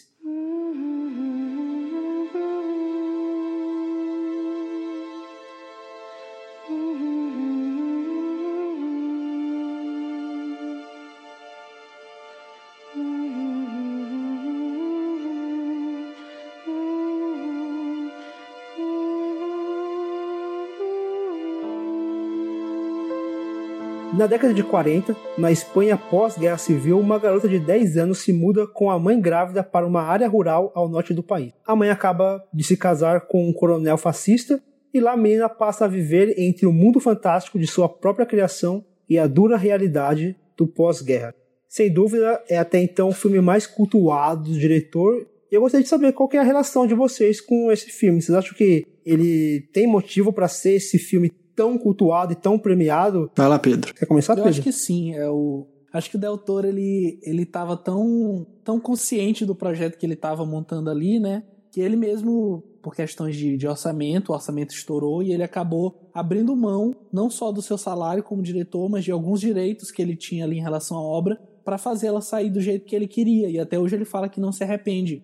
Eu acho que ele fez isso em prol dessa consciência que ele tinha de estar fazendo realmente um filme importante, não só para ele, mas como eu acho até para a história do cinema. Não é à toa que tá, é, eu sempre costumo referir aqui nos, nos podcasts, ele tá no, no guia de mil e um filmes para se ver antes de morrer, né? E eu gosto nesse filme como ele trabalha essa questão da fantasia e do real e ele não, ele não te apresenta um, um jeito certo de ver. Ele não fala, olha, é isso ou é isso. Ele te deixa as opções para você escolher. Você pode tanto chegar ao final e falar, não, ela fantasiou tudo, é uma maluca e ela morreu simplesmente e a história era só aquela história envolvendo a guerra e os soldados, ou não, isso realmente é real, ela passou pelas provas do fauno e ela tá no mundo de onde ela veio, ela é realmente a princesa. Eu acho isso muito interessante. Mais do que isso, né, Pedro? Eu acho que mais importante de saber se é real ou não é saber se é real para ela, e para ela é real. E se é real para personagem, toda a discussão do é real ou não nem faz muito sentido, assim, porque aquilo aconteceu, sabe? De uma maneira ou outra, aquilo aconteceu. E é muito bonita a forma como ele como ele conta essa história, assim, é, você citou no começo do programa, Pedro, a, o discurso do, do Del Toro no Globo de Ouro, e eu acho que todo mundo devia parar e assistir esse discurso de dois minutos, assim, porque, sei lá, me identifico muito e admiro muito o Del Toro pela forma como ele tá, tem conduzido a carreira dele. E em determinado momento ele fala isso, assim, que os filmes, as, as pequenas fábulas que ele, que ele fez ao longo da carreira dele, mais especificamente três, é, salvaram a vida dele, né? E aí ele fala do Espinha do Diabo, fala do labirinto do fauno e depois fala do A Forma da Água, assim. Sim. Pequenas fábulas, pequenas histórias que ele contou que salvaram a vida dele, assim. É um filme muito querido, né, O Labirinto do Fauno. Eu lembro de quando ele foi lançado em 2006, aqui no Brasil, não sei se foi 2007 que foi lançado, eu acho. Eu lembro que foi um filme muito comentado, né? Talvez dessa, dessa coisa do filme de fantasia, talvez seja o filme que eu lembro que eu, ali em 2000 e 2007, eu lembro de ter ficado meio meio encantado, assim, até mesmo antes de ver, sabe? Porque já, já era um filme muito comentado e tal. E é um filme que ficou, né, na memória das pessoas, assim, como um filme de fábula, um filme de. Enfim, um filme de horror que te faz chorar, sabe? Acho isso muito, muito bonito, assim. Eu gosto bastante do filme, tenho um carinho bem grande por ele. Primeiro filme do autor que eu assisti. Você, Renato, qual a sua relação com esse filme? Eu tenho uma memória muito vívida também da época em que ele foi lançado, dessa comoção toda, né? das premiações, dos críticos, né? Entrar em várias listas de melhores do ano. E ele teve uma pré-estreia aqui em Belo Horizonte lotada, assim, que a fila estava saindo é, do cinema, chegando na rua, dos poucos cinemas de rua que nós temos aqui em Belo Horizonte, o Cine Belas Artes. Então foi realmente um filme que mexeu muito, né, com a cinefilia.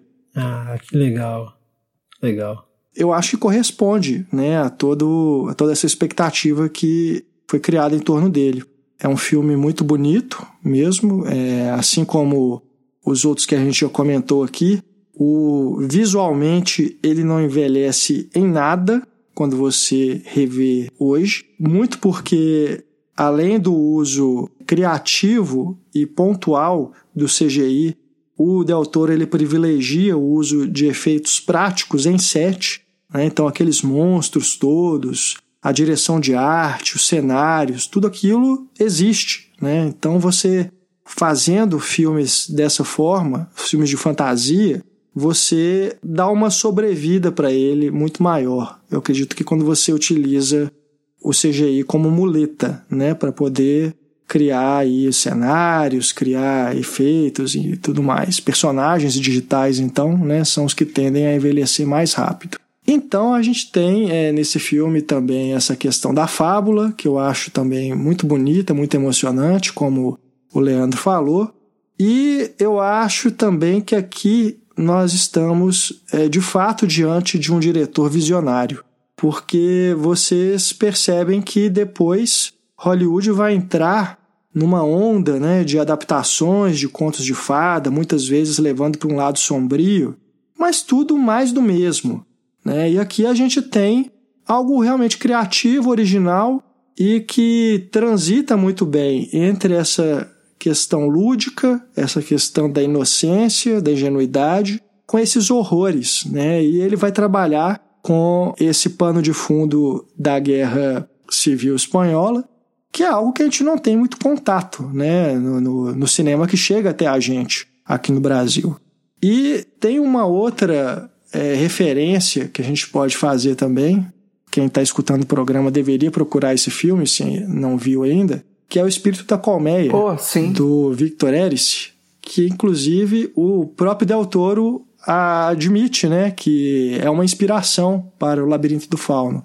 E é um filme belíssimo. Até para a Espinha do Diabo também, né? Também, também. Eu acho muito também. Um filme belíssimo, né, e que eu não sei, acho que muita gente não conhece. Muita gente não conhece. Apesar de ser, ter sido lançado em DVD aqui no Brasil e tudo, acho que ele ainda tem um alcance mais restrito.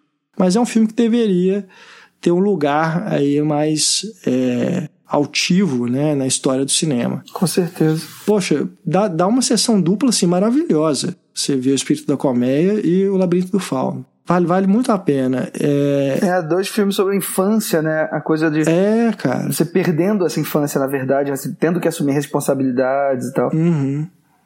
É muito bonito. Então, o Labirinto do Fauno também, é dos meus favoritos do, do Del Toro.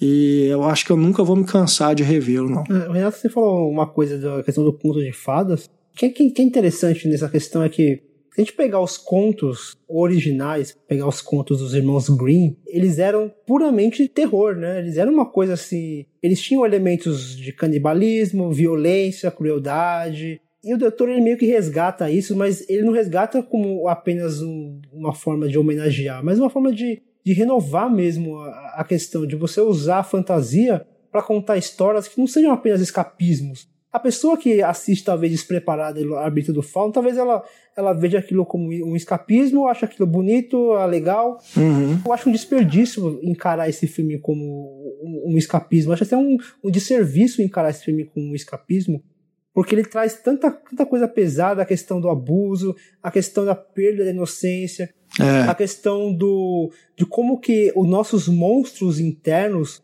ele na verdade pode nos salvar, que é o discurso que ele usa no Globo de Ouro, quando ele ganha, ele fala que ele foi salvo pelos monstros dele, né? E é isso, a Ofélia, ela é salva, ela é salva assim, né? Ela, ela vê naqueles monstros a chance dela escapar daquele, de toda aquela crueldade no qual ela é inserida, tanto na questão da guerra, que afeta, afeta mais os, os adultos, né? Quanto na questão da, da mãe dela, o abuso, a questão do padastro dela, que também é abusivo ao extremo. E aquilo é a via de escape dela, tal qual possivelmente era a via de escape do Del Toro, que tinha nesses monstros, de quando ele era criança ele desenhava, e aquilo era a forma dele escapar de um, talvez um bullying, que ele fala que ele, que ele tinha uma, uma aparência estranha, não sei, talvez pessoa, ele é baixinho, gordo, usava óculos, então é alvo fácil de bullying. Eu acho, eu, eu me identifico muito com esse, com esse filme, nessa questão também. Eu, quando era moleque, eu tinha essa, essa, essa coisa de desenhar, de fazer desenhos, e aquilo para mim era o meu escape. Eu criava mundos, eu criava é, bonecos de papel, e eles tinham roupas, e eles tinham articulações assim, e aquilo era o meu mundo. E naquele meu mundo não tinha espaço para para maldade, não tinha espaço para abuso, não tinha espaço para crueldade. E eu acho que essa é uma mensagem, uma das grandes mensagens que esse filme também passa. Por isso que ele é um, um filme de horror, sim, por essência, mas ao mesmo tempo ele é um filme bonito, ele é um filme sensível, ele é um filme delicado, que é uma coisa que, sei lá, poucos diretores conseguem fazer essa mescla de maneira tão boa como faz o Del Toro. Perfeito, Fernando. Eu, nossa, não podia concordar mais. E você falou essa questão do bullying, né, que ela ela escolhe é, ir para esse mundo, e eu acho que esse é um filme de escolhas. Tem uma, uma frase até famosa do Kierkegaard que ele fala: o tirano morre e o seu reinado termina. O mártir morre e o seu reinado começa. Então eu enxergo é, meio que isso como a essência do filme, que é você é, sobreviver para sempre, que é o que acontece com a protagonista, através da escolha da forma com que você morre. Tanto que no final a, aqueles é, rebeldes ali falam: o seu filho não vai saber o seu nome, ele nunca vai te conhecer, você simplesmente vai ser uma pessoa aleatória que morreu aqui. E enquanto a Ofélia tá ali, ela vai viver para sempre naquele mundo. Eu acho isso muito bonito. Pedro, depois de você citar Kierkegaard, sinceramente fica até difícil falar qualquer coisa, tá bom? mas, mas, assim, concordo contigo, cara. Realmente é uma leitura muito, muito precisa assim, do que é o filme. E a gente estava falando anteriormente no começo do programa sobre a coisa dos mexicanos e do, do Cuarón.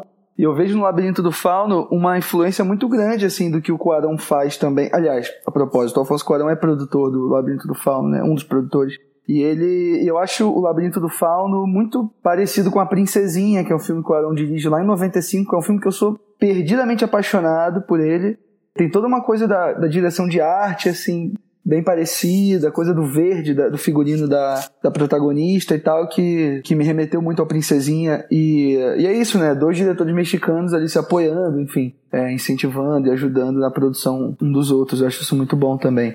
Mas você falou do verde, o verde é uma cor que ele usa pouco nos filmes, mas aqui cai muito bem, porque é a questão da esperança, né? É, assiste a forma da água, porque você vai ver o pouco que Sem ele usa. spoilers, hein? Mas, mas é, até então era pouco, até então era pouco. ó. Ó, ó, ó, Não quero saber.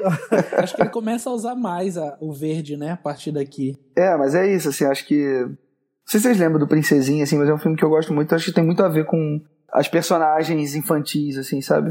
Acho muito legal. E tem a trilha do, do Labirinto do Fauno também, que é muito marcante, né? Maravilhoso. Certamente vocês né? ouviram aí no início, quando a gente começou a falar do, do, do, do filme, a gente. Pedrão colocou a trilha aí pra vocês ouvirem, é uma trilha muito bonita.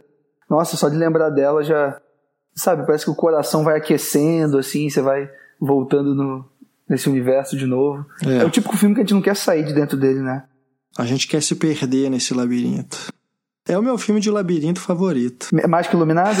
Mas Mais que o Labirinto? David Bowie? aí, aí já começa a ficar um pouco mais difícil escolher. Agora veio uma profusão de filmes com Labirinto agora. É. Eu falar Maze Runner. Aí, aí não, né? Aí não. Mas- Com certeza mais do que Super Xuxa contra o Baixo Astral. Pô, maravilhoso.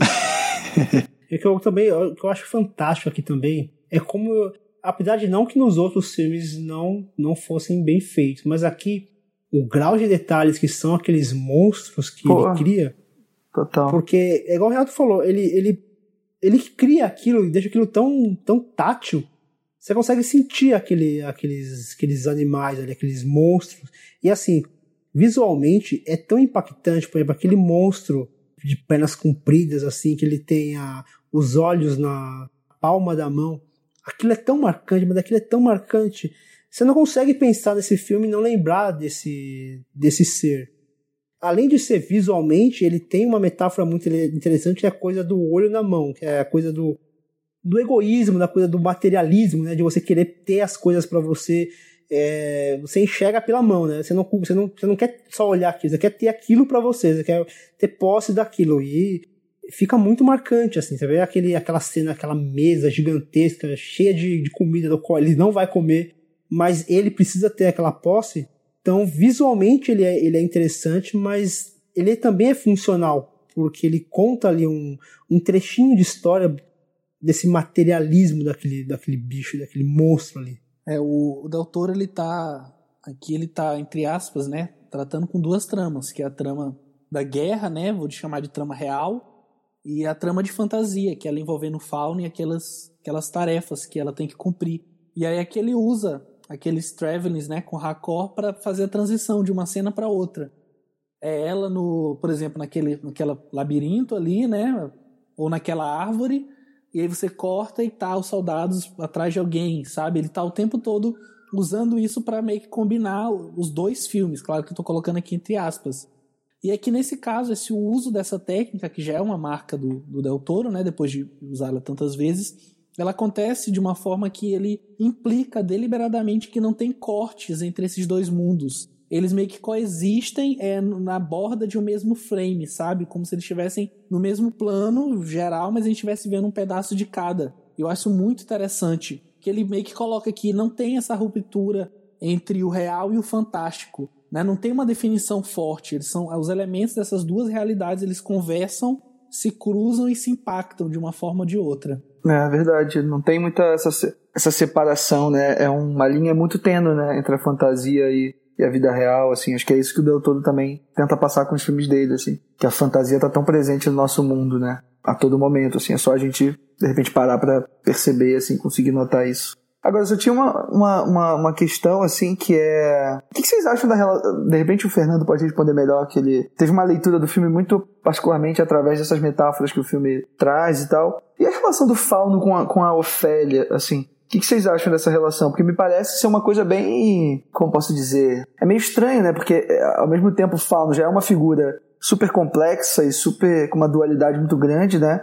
É, ao mesmo tempo, ele parece ser um cara bom, que está ajudando ela, mas é um cara sempre duvidoso, que você tem que ficar a todo momento ali prestando atenção no que ele vai fazer, enfim. E essa relação que se cria entre os dois, uma coisa meio que de confiança e de, ao mesmo tempo de desconfiança, e uma coisa até meio, eu não sei se dá pra dizer sexual, assim, mas rola um incômodo para mim, assim, quando eu vejo a Ofélia e o Fauno juntos, sei lá, no mesmo quarto, sabe? Naquela, naquele breu. É, não sei, me, me, me gera um incômodo muito grande, assim. O que, que vocês acham disso? Eu entendo quando você fala da questão do, do passar o medo, mas acho que é muito intencional que o Del Toro tenha criado ele com esse. Primeiro com o aspecto, né? Ele tem um aspecto que, que, que assusta. A questão do. Porque ele surge das, dos anseios da, da Ofélia. E a Ofélia, ela tá apavorada, né? A situação dela é apavorante.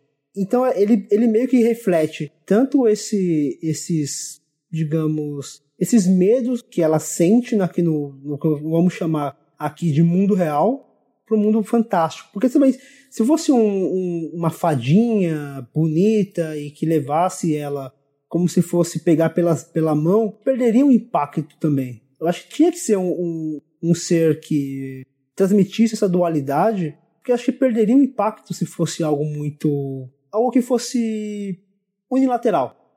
Perderia impacto. Acho que se ele é bilateral, ter essa dualidade, cria esse, esse medo, porque pra gente também é interessante ter esse medo, saber para onde que aquela história vai, vai seguir, o que, que vai acontecer com a Ofélia, será que é, ela deve realmente confiar naquilo? Chegando agora no final do filme, aquela cena final do filme é impactante, ela pegar um bebê e oferecer o bebê como um sacrifício. Aí mostra tipo, o desespero que era a situação dela, que ela chegou ao extremo de pegar a criança só que aí acabou sendo um teste para ela também, porque ele falou: ó, você passou no teste, você não sacrificou aquele bebê. Sim, eu senti um impacto por conta disso. Talvez não sentiria se fosse um, uma coisa muito florida, podemos dizer assim. É, eu concordo com o Fernando. Eu acho que tem ali uma intenção de causar um incômodo mesmo.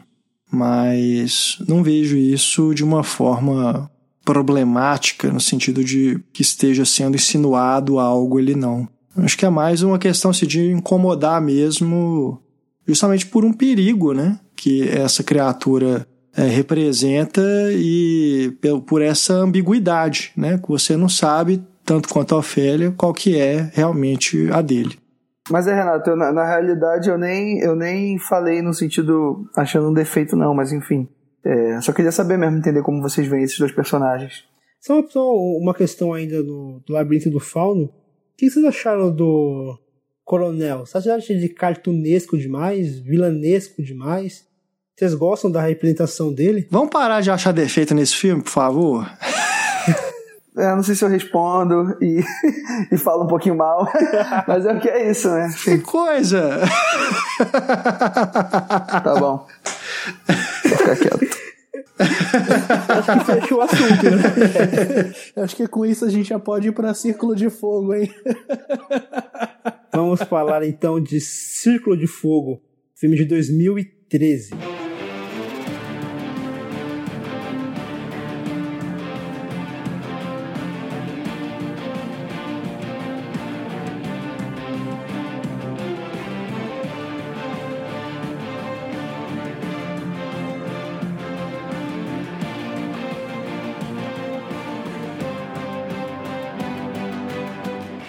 Com uma guerra entre a humanidade e monstruosas criaturas do mar, um ex-piloto e um estagiário são emparelhados para dirigir uma arma especial aparentemente obsoleta em um esforço desesperado para salvar o mundo do apocalipse. Eu já queria começar fazendo uma pergunta para vocês, assim.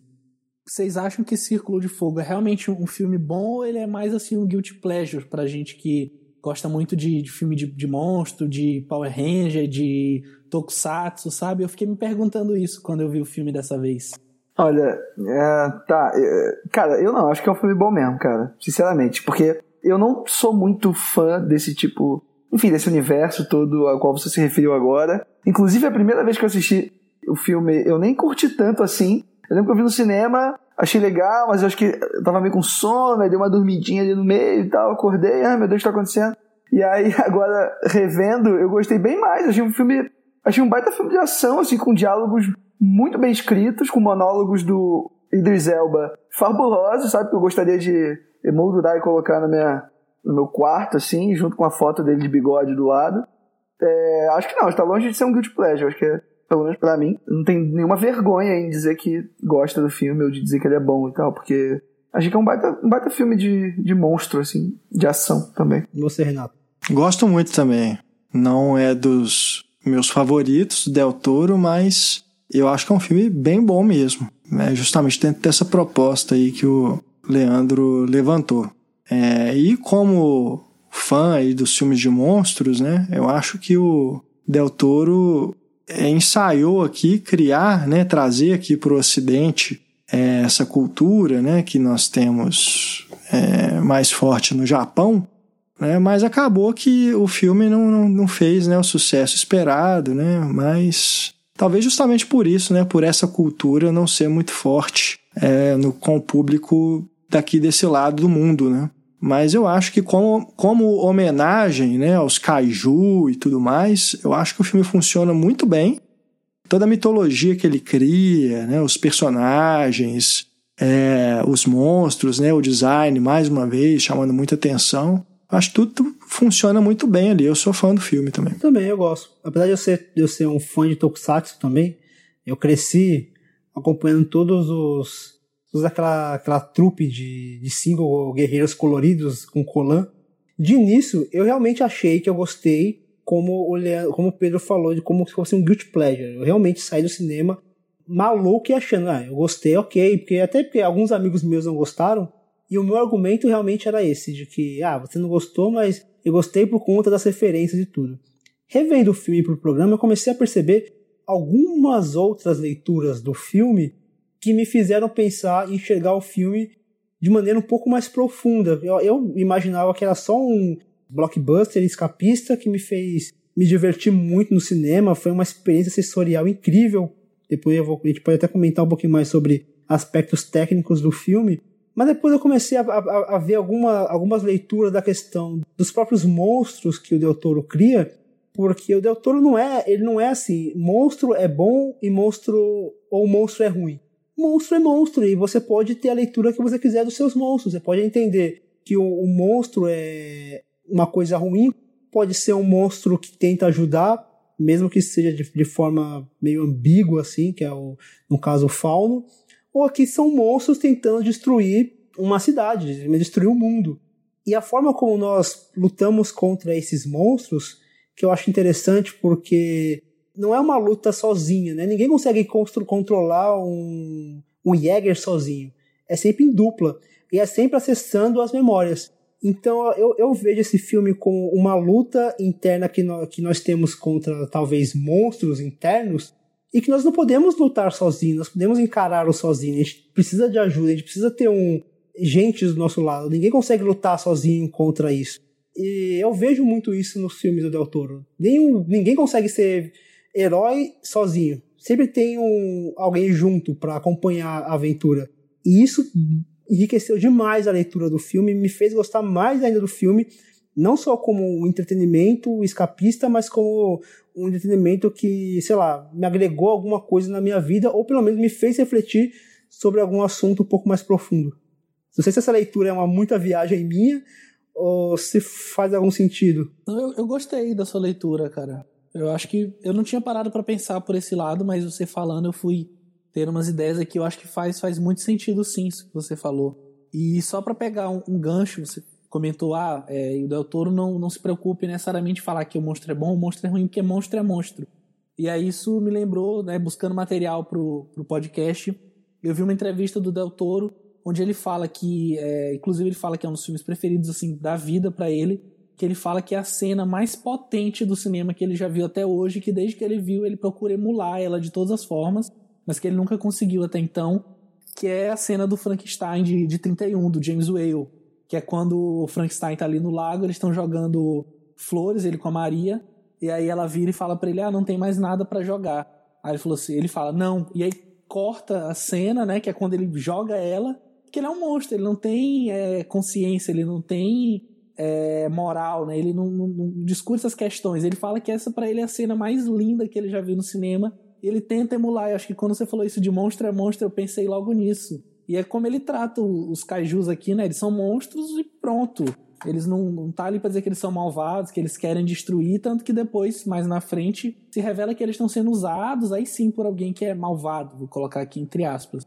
E respondendo a minha própria pergunta, a primeira vez que eu vi, eu tive uma, uma reação parecida com a do Leandro. Eu também não gostei muito. Eu lembro que eu vi um pouquinho depois saiu do cinema, eu achei ok, assim, ah, legal, tá bom. Nada demais, sabe? E aí, vendo agora, eu fiquei apaixonado. Eu falei, nossa, que filme incrível, assim. Gostei de como ele constrói o drama uhum. dentro do, do, filme de ação. Assim, achei um filme bem competente, assim, como filme de ação em si. Exatamente. Como filme de ação, eu acho que aqui o Del Toro tá batendo um bolão, né? Porque você vê que a gente encontra aí, por exemplo, em filmes como Transformers, né? eu não sei nem encontrar um termo para descrever o que é né, a direção de, de, cenas de ação do Michael Bay. Mas aqui é com certeza o inverso, né? É algo que você aprecia. É. Primeiro porque os momentos em que há uma confusão ali no meio da ação, essa confusão ela é orgânica. Ela surge em momentos de pânico, em momentos de desordem, né? Então ela é funcional. Mas a maior parte do tempo é, em que ele filma cenas de ação, quando tem as lutas dos monstros e tudo, o mais importante ele consegue, que é mostrar pra gente, deixar a gente ver o que está acontecendo. Né? Você vê o monstro desmembrando o outro, né? o robô lá, a briga toda. Você vê tudo de uma maneira que você, o, o Del Toro te permite apreciar né, essa, essa magnitude toda daquelas criaturas. E uma coisa que eu acho interessante também, que ele se apropria muito bem disso, é que como essas criaturas elas são muito grandes, os movimentos delas são mais lentos. Então, aquela aquela coisa do super slow motion, né, que virou um cacoete de todo diretor de ação, né, aí nos anos 2000, ele não tem necessidade nenhuma de fazer isso, né, simplesmente porque ele tem essa vantagem de estar tá filmando essas criaturas gigantescas, então você, ele, é, isso permite que ele filme tudo, né, de uma maneira assim, com campo aberto e você vê todo o movimento, né, sem, sem precisar ficar cortando, picotando tudo, então eu acho que é um, um filme em que ele, no exercício de filmar cenas de ação, ele tá no seu melhor. O recurso que eles usam, que Del Toro usa de filmar distante, eles na água, e a luz vir de cima, que vem daqueles helicópteros, eu achei genial aquele recurso. Eu achei genial. Porque permite que ele, que ele filme a distância, sem escurecer a imagem, então a gente é. consegue entender o que está acontecendo. Um, um diretor preguiçoso qualquer escureceria, mandaria a câmera para perto e picotaria a cena toda. Ele não, ele distancia a câmera, mostra. Até uma cena que mostram três ou quatro robôs lutando numa vez só. Aquilo é lindo no nível. Sim. É lindo no nível. E assim, escuro, mas o, o, o entorno é escuro. Então, ele tinha, ele tinha um, um, um apuro visual. Eu assisti em 3D e o 3D funciona também muito bem nesse filme, diferentemente de outros esse daqui funciona muito bem e o desenho de som é incrível. Perfeito. Você consegue ouvir aqueles, aquele som do, da água se chocando com aquele com os metais, com o metal do, dos Jägers. Uhum. É muito bem feito. Tudo ali é muito bem feito. As engrenagens se movimentando com, com conforme os robôs vão se mexendo. É. Você vê a sujeira e, o, e, a é, ferrugem dos materiais que estão desgastados, algo que o que Star Wars usa muito, George Lucas usou muito Star Wars, que dá aquela textura, dá, deixa aquilo tátil, aquilo real. Isso é uma coisa fantástica e poucos filmes conseguiram. Você falou de Transformers, é uma piada também citar Transformers aqui, porque parece que é, que, lá, é outra escola de cinema. Parece que é outra, é outra mídia. É. Vamos guardar esses comentários pro plano sequência do Michael Bay, hein? Vamos guardar, vamos guardar. é, pode crer. Mas assim, estavam falando disso do Del Toro enfim, saber filmar essa cena de ação. E acho que uma outra coisa também fundamental para que a gente consiga ter essa dimensão completa de tudo que está acontecendo, de se importar mesmo com essa história, é a forma como ele filma também as consequências do, das ações ali, sabe? É. É, eu lembro logo na primeira sequência, que particularmente acho uma sequência irretocável do ponto de vista de ação, que ele tá filmando ali o Kaiju e tudo, aquela luta e tal, e aí de repente ele vem e filma a galera dentro do barco, sabe? Completamente em defesa. E ele faz isso o filme o tempo inteiro no filme, sabe? Ele fica sempre justapondo essa coisa daqueles monstros gigantescos com as pessoas, sabe? Aham. E as pessoas morrendo, e os prédios sendo destruídos, e os carros sendo, sabe? A gente sente a perda, a gente sente que aqueles monstros realmente estão, enfim, acabando com o mundo de verdade. Assim, a gente tá enxergando aquilo nas pessoas, no micro, sabe? Sim. Mais uma vez ele passando do macro pro micro. E tem uma coisa, um, um recurso de roteiro que eu acho incrível, assim, que eu raramente vi, é, vejo em filmes de ação, e inclusive nem tô lembrando agora de outro é, para citar aqui como exemplo, que é a forma como ele introduz o, a história. Assim, ele já começa fazer, dando um panorama de tudo que tá acontecendo. Assim, ele já começa mostrando um caju na sua cara, sabe? Perfeito. Ele não faz nenhum tipo de suspense para apresentar esses monstros pra gente. Ele já joga a gente nesse universo, já estabelece o que tá acontecendo e fala, ó, agora a gente vai partir daqui, assim, vocês pegaram essa história, já tá acontecendo, sabe? Eu não preciso ficar te explicando aqui exatamente como que foi isso e tal. É. Sabe, eu acho isso muito eficiente para um filme de ação, porque já joga a gente numa num, num universo muito bem estabelecido e a gente vai, assim, a gente segue na onda, assim. Aham. E todos os outros E recursos. apesar disso, é, é muito frustrante a gente pensar que esse filme não emplacou, É, né? Que ele não gerou uma legião de fãs, ele não se tornou uma franquia, né? Vai ter a continuação, claro, esse ano, mas não é o mesmo apelo. Ninguém tá nem ligando, né? Que vai ter agora o Círculo de Fogo 2, né? Só o- os É, fãs mais... os fãs realmente, assim, mais, né? Aqueles que, que, que curtiram, né? que compram, né? As figuras de ação e tudo. é. Enfim, eu acho que realmente é, é muito frustrante a gente pensar nisso. Acho que pro Del Toro também deve ter sido. É, ele tem imaginado todo essa, esse universo, né, essa mitologia toda, criado esses personagens, porque os personagens é, humanos também são muito legais, São. né? O, o Idris Elba, como aquele líder, é, cara, assim, é algo assim, formidável. Quando ele fala, hoje vamos cancelar o apocalipse. Sim. Bicho, isso arrepia, velho. Porra, Arrepia, cara. Puta merda, essa cena é muito foda. tô arrepiado agora. Nossa. Somente Idris Elba de bigode pode cancelar o apocalipse. Somente, somente. É fantástico, cara. São dois monólogos dele que eu, que eu acho brilhantes, assim, que é esse do Nós Vamos Cancelar o Apocalipse e aquele anterior que é ele, ele conversando com o protagonista. É. É, ele falando, "Don't- como é que é, o Pedro? Você até citou esses dias no, no Telegram comigo. É, Don't ever touch me again. Don't ever touch me again. First. Não, first, don't ever touch me again. Second, don't ever touch me again. Aí ele sai, tipo, vai embora. Aí depois ele volta. Ah, então. Sim! Essa cena é muito boa, cara. Tem o timing, né? Cara, isso é muito bom. Isso é muito bom. A forma como o Toro filma também, sabe? Tipo, é. Ele sabe escrever diálogos, né? O Toro, ele. Sim, com certeza. Nossa, é um baita roteirista, assim. Os outros personagens também, né? O, o Charlie Hunnam, que é o, tipo um anti-herói, né? Apesar de ser o cara mais correto, ele tem esse, esse tipo de, de anti-herói. Sim. A Riko, Rinko Kikuchi, né? Que faz a copiloto, que tem um flashback que é um dos melhores momentos do filme. Nossa. Que é outra cena Meu arrepiante. Deus, não, não, não lembra que eu começo a chorar. Nossa, sim. Inclusive, só, só apresentando uma curiosidade.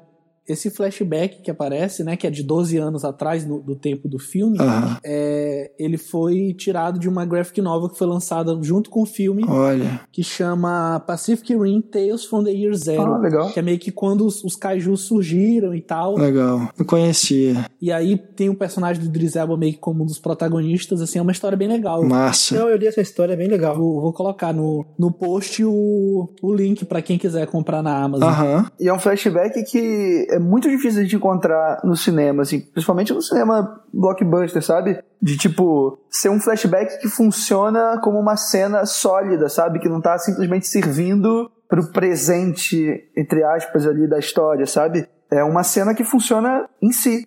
A gente consegue entrar emergir naquele, naquele, naquela cena, naquele universo, e ela é super independente, sabe? Tanto que a gente consegue enfim, eu conseguiria aqui elocubrar diversas é, teorias só baseadas nessa cena, sabe?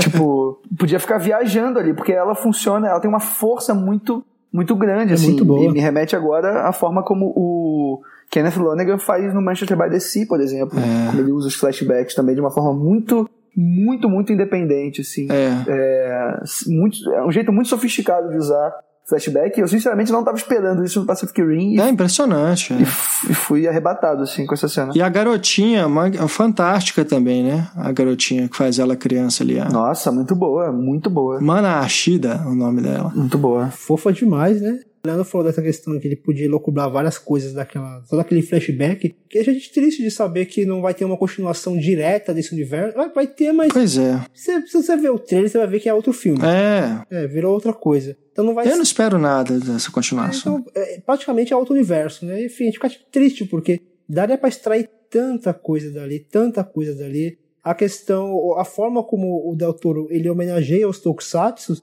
por exemplo, se você pegar qualquer, qualquer luta de robô gigante de Tokusatsu, você vai ver que o robô leva um golpe, sai aquelas faíscas e a pessoa lá dentro sente, o, sente a dor. Não faz o menor sentido, né?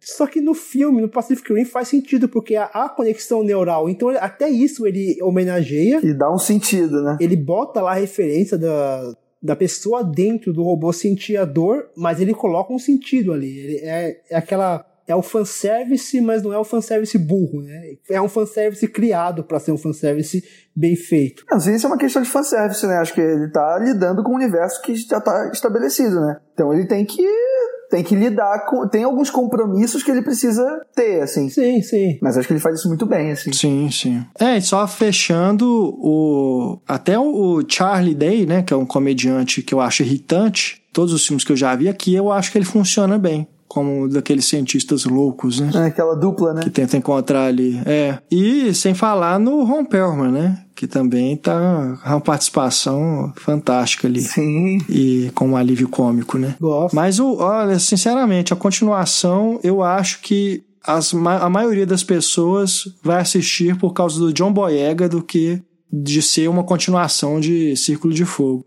Porque agora ele é o ator que tá mais em voga, né? Por causa de Star Wars. Star Wars, é. Então acho que vai ser mais por causa disso. E eu, eu também admito que, por não ter o envolvimento do Del Toro, eu tô mais curioso para ver o, o John Boyega num outro papel que não seja do fim. Chegamos então em 2015 com A Colina Escarlate.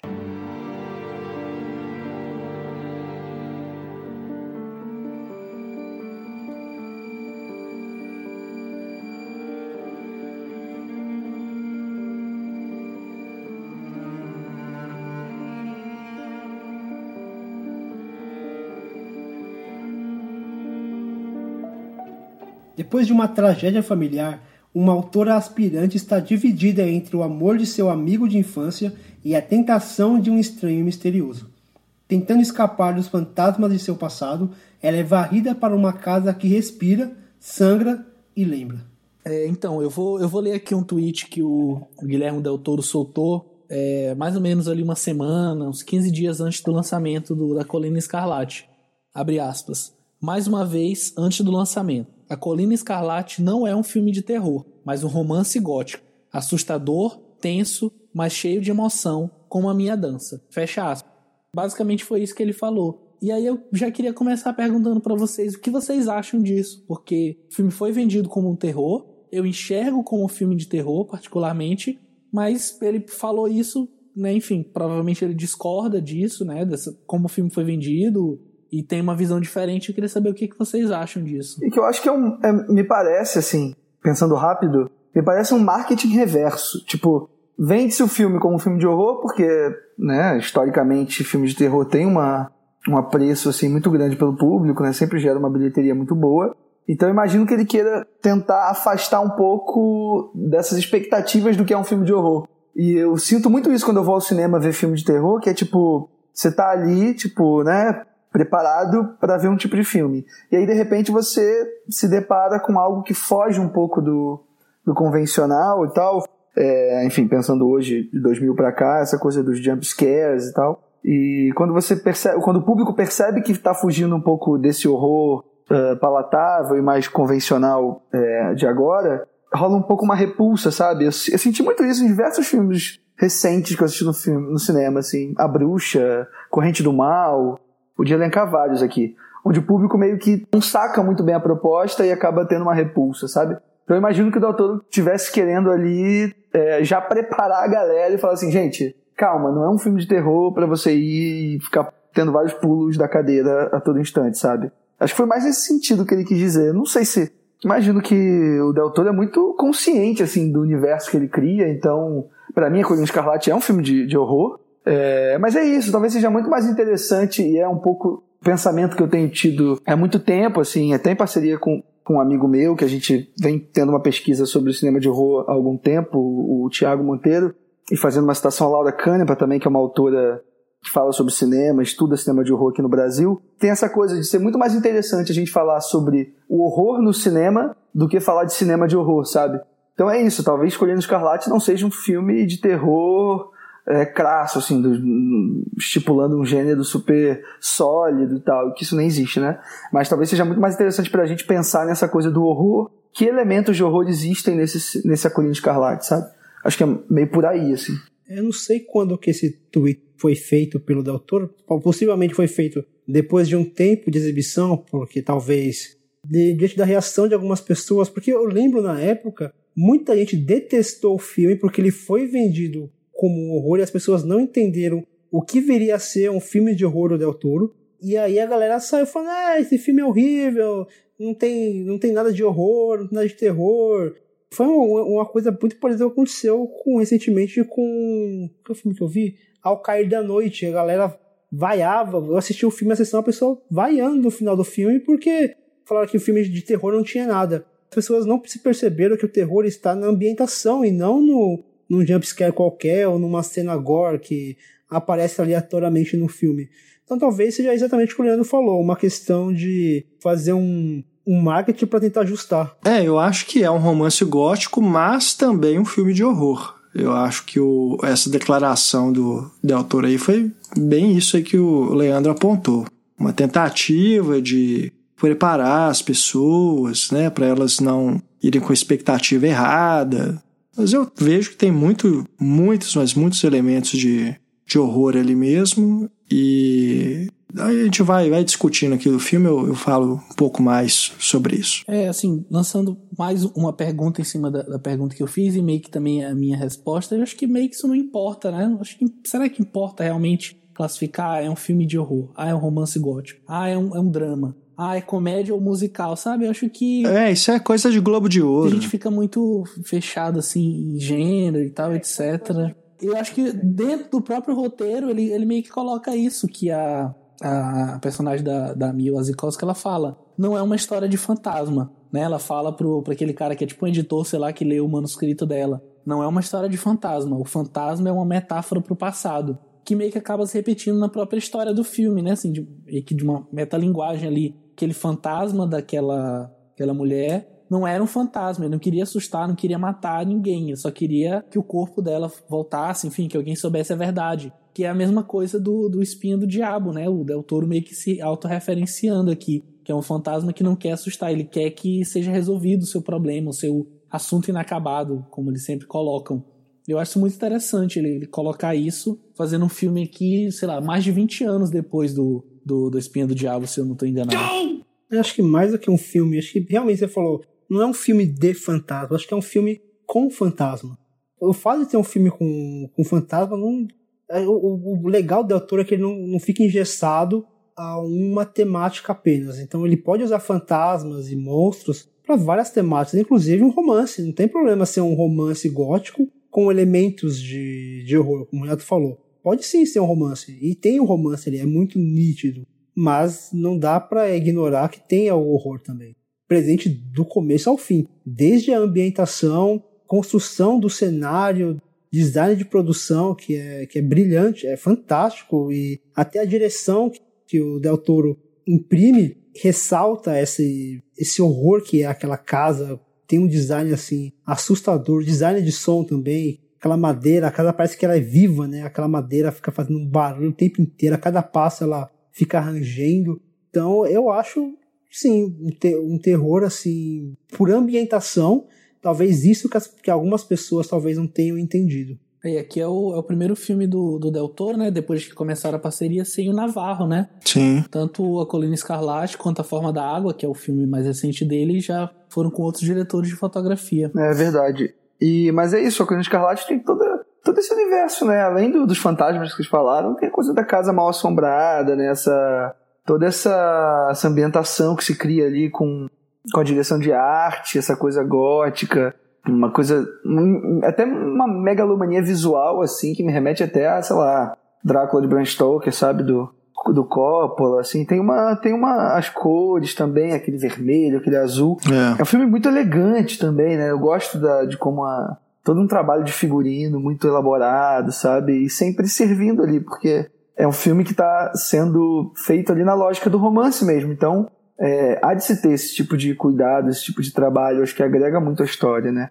E é isso, tem, acho que ele trabalha muito bem os atores também. A Mia Wasikowska, que muita gente não gosta e tal, mas eu particularmente gosto bem dela. Gosto muito dela nesse filme, gosto muito dela no Mapa para as Estrelas também, do Cronenberg. Que ela, ela tem, uma, um, ela tem uma, um registro assim, de atuação. Sim, é meio inexpressivo, assim, mas não sei, acho que combina com alguns papéis que ela faz e tal. E tinha, tem a Jessica Chastain também, maravilhosa, enfim, tem, tem uns atores muito bons aqui nesse filme. É, eu defendo bem esse filme, viu? Gosto muito dele e acho que de todos os monstros, de todos os filmes do Guilherme Del Toro, esse é o que traz um dos mais trágicos, porque mesmo é, nos filmes que a gente tem criaturas ou criações, né, do, do Del Toro, personagens aí que possuem aspectos emocionais, como os filmes que a gente discutiu aqui, né, Espinha do Diabo, Labirinto do Fauno, Cronos, até mesmo Hellboy, eu acho que nenhum deles é, eu encontro uma personagem como a Cecily, né, da Jessica Chastain. Uhum. Algumas pessoas podem dizer que ela daria uma ótima vilã da Disney, né, das animações, dos contos de fadas e tal. Mas eu acho que o mais certeiro é apontar que ela poderia reforçar a galeria de monstros da Universal. eu coloco a Cecily ao lado da noiva de Frankenstein, pra vocês terem uma ideia. Acho que uma personagem trágica, assim, de uma, de uma dimensão é, é muito é, humana e ao mesmo tempo assustadora. E a Jéssica tá maravilhosa. Tá, total. Grande atriz e eu acho que ela trabalhando aqui com a direção do Del Toro, ela entrega assim uma, uma atuação realmente magnífica uhum. e que corresponde justamente a essa questão do romance gótico. Eu acho que a abordagem aí do, como ele trabalha essa tragédia dessa personagem, é, e também da, da Edith, né? Que é assombrada e tudo mais, eu acho que vai dialogar bem com essa questão do romance gótico nisso, nessa dimensão humana desses personagens. E eles, ao mesmo tempo, são assombrados por esses monstros, né? E eu me lembro aqui que o mais cedo o Leandro é, falou que não gosta muito né, do visual, do, do, dos fantasmas, né, dos monstros que aparecem aqui. Eu, eu até concordo com ele, acho que não tem. Falta uma. Talvez uma maior inventividade né, que a gente encontra aí nos, nos outros filmes do Del Toro. Mas ainda assim são criaturas com um design muito, muito impactante, né? Como sempre, né, nos filmes do Del Toro. E que funcionam bem, né? Eu acho que nessa, nessa questão do, do susto, que é um susto talvez previsível, talvez telegrafado, que você já sabe, assim como a trama mesmo, né? Meio que você já viu isso antes, né? Mas acho que é, ele busca essas referências justamente em filmes é, de época, e, e, romances góticos é, anteriores, e também vai buscar as referências lá no Bava e tudo mais. É, mas eu acho que o, o, a coisa mesmo assim, que funciona no filme é como que ele resolve essas situações. Né? E aí eu, eu ressaltaria principalmente como que ele usa a violência. Aquela briga das duas do lado de fora da casa, aquilo ali é. Final, né? É fantástico. É fantástico aquilo. Eu acho que visualmente e também nessa questão de te deixar aflito mesmo com o que, que elas podem fazer uma com a outra. É, eu acho que o Del Toro sabe muito bem usar a violência nos filmes dele de uma forma muito precisa, assim. É. Eu lembro do Labirinto do Fauno, tem uma cena em que o. Enfim, esqueci o nome do personagem, mas o vilão, enfim. É o... Vidal o nome dele. Isso. Eu acho que é Capitão Vidal. E ele tem um momento que ele. Nossa, ele tá com. Não lembro o que era na mão, não sei se é uma lanterna, alguma coisa. Acho que é uma arma, talvez. Uma garrafa de vinho Isso. que tava na, na própria bolsa lá daqueles, daquele pai com filho e tal que estavam ali. É. Ele esmaga a cara de um, de um dos caras. Ele, a gente vê aquilo, sabe? E, e tem uma coisa também no. Enfim, que a gente vai comentar na forma da água de uma forma meio sucinta daqui a pouco. Mas também tem uma coisa que o personagem do Michael Shannon faz com outro personagem que é assim. Visualmente grotesco, sabe? E essa, e essa sequência que o Renato se referiu no, no Colina é muito violenta e tem a coisa dali daquela. Tá meio nevando, né? Não sei, tá tudo branco e tal. E tem a coisa do sangue, né? A cor do sangue é impressionante, assim Contraste. naquele branco todo. É um filme muito bacana. E o Renato comentou do, do A Noiva de Frankenstein. Sim. E se, se eu não estou enganado, acho que é no Hellboy 2. É, aparece um trechinho do filme no- na televisão que algum personagem está assistindo. É, assim. eu acho que é no, é, acho que é no 2. No 2. Acho que é o próprio Hellboy, que ele tem um monte de televisão assim no quarto, né? Uhum. E aparece uma ceninha do A Noiva de Frankenstein, assim. Então não é por acaso não essa comparação aí, Renato. É, não, e tem uma outra também que eu, eu me lembro que eu, eu. Na hora que eu tava vendo o filme, a primeira vez no cinema, Ah, me bateu na hora uma referência que é uma hora que a Cecily grita mãe e parece uma entonação é, similar assim a do Anthony Perkins no Psicose. nossa. Eu, eu não sei se foi uma referência mesmo assim, mas na hora me bateu assim, sabe, o jeito que ela falou, eu lembrei do do Norman Bates gritando Mother!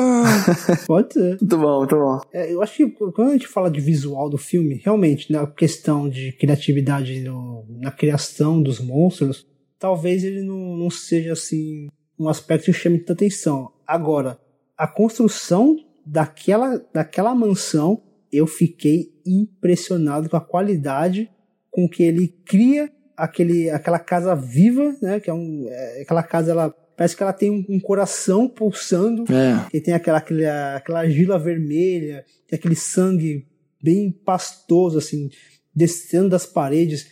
Aquilo é muito criativo. Essa coisa de você usar uma argila vermelha numa colina cheia de neve cria um, um efeito visual tão, tão impactante, né? Assim, o branco e o vermelho é, é impactante naturalmente, né? Só que ele não usa isso apenas para ser visualmente impactante. Ele quer usar também para ser funcional. E aí ele usa muito bem a questão da neve.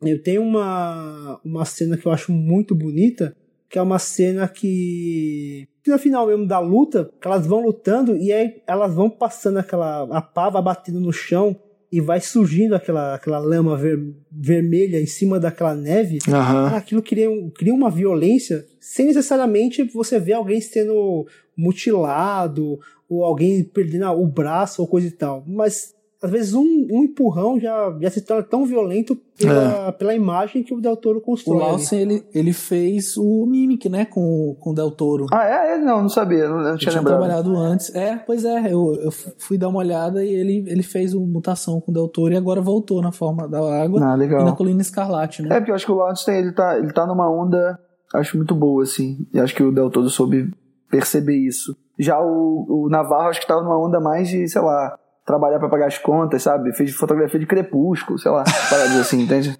O Pedro tava comentando da mudança de direção de fotografia, né? Que antes era o Navarro e agora ele começa a trabalhar com o Dan Lautzen. E eu acho que foi uma troca precisa, assim. Porque o Del Toro já estava trabalhando muito tempo com o Navarro e eu gosto dos trabalhos dele como diretor de fotografia. É, até em, em coisas nada a ver, assim. Se eu não me engano, foi ele que fez a fotografia do Jack Brown, do Tarantino, assim. Que eu gosto, gosto bastante, assim. Um cara que sabe emular bem um tipo de, de, de, de- ambientação que o diretor pede e tal. Mas eu acho que o Dan Lausten tem uma voz muito, muito bacana também. Eu gosto dele ter mudado, porque eu sou fascinado pela fotografia da Forma da Água e pela fotografia do John Wick 2 também, que é dele. Acho uma das melhores direções de fotografia do, do- do- de 2017, assim. Com certeza. E a trilha sonora? Acho linda a trilha sonora desse filme. É, e não só, não só ele né, trocou de, de diretor de fotografia, como ele passou a usar mais uma paleta misturando vermelho com verde, né? Que aqui é muito forte e na forma da água ele leva isso pro para máxima potência, né? Ele meio que deixa de lado um pouco aquele azul e traz o verde assim para contrastar com, com o vermelho. Eu achei essa, essa mudança também interessante. Uhum. Eu acho que as pessoas elas pegam no pé desse filme, talvez por identificarem ali uma certa repetição, não sei. Uhum. Verdade. De é. estilo mesmo, sabe? De ser, ah, é mais um filme do Guilherme Del Toro. Porque, ah, igual fazem com o Wes Anderson, sabe? Tem gente que fica com birra dos filmes dele porque ele é fiel ao estilo dele, sabe? Ele, ele, é, os filmes dele são muito característicos, né? Então, ah, talvez seja por isso que a Colina Escarlate não tenha é, sido tão exaltado, né, pela crítica como outros filmes dele. Faz sentido. Mas eu acho o filme belíssimo, cara. Eu acho um filme muito bonito. Eu vejo uma galera comparando com o Tim Burton, assim. Pois é. é. Sobretudo falando do Colina Escarlate, assim. Mas eu acho que não tem nada a ver, assim. Eu acho que o Tim Burton, ele começa a virar muito uma coisa, sabe? Aham. É, mais do mesmo real, assim. Tipo, me parece que é um, os filmes do Tim Burton, sabe, de uns, sei lá, 10 anos pra cá, me parece um sub um sub Tim Burton, sabe? Uma parada. É, o Tim Burton é um diretor que ficou refém do próprio estilo. É. Isso, acho que essa é a diferença. Eu não vejo o Del Toro como refém do próprio estilo. Não, também não. É. Eu acho que assim, ele tem, a, ele tem a assinatura dele que é muito visível, as referências também que são muito visíveis, mas acho que o que mais, mais importante é como que ele usa essas referências. E nisso ele não é repetitivo em nada. Pois é. Eu não vejo, eu não vejo um outro filme que tenha a, a narrativa, a temática de Colina Escarlate. É totalmente diferente. É um, ele nunca tinha usado, por exemplo, um romance gótico como ele usa aqui. Não vejo isso em, em outros filmes. Então eu acho que essa justificativa de, de que ele se tornou repetitivo, eu acho que até um pouco preguiçosa, ou não gostou do filme por algum outro motivo e não tá sabendo explicar, ou porque esperava aquele negócio de o filme não é aquilo que você espera, logo você não gosta. E às vezes não precisa, o filme não precisa ser aquilo que você. Às vezes é até bom que o filme não seja aquilo que você espera, que aí cria um, um efeito surpresa que para mim é, é, muito melhor. Pra, eu quero que o filme não seja aquilo que eu espero para mim ter uma surpresa dentro do, do cinema. E não que o filme seja aquilo que eu espero.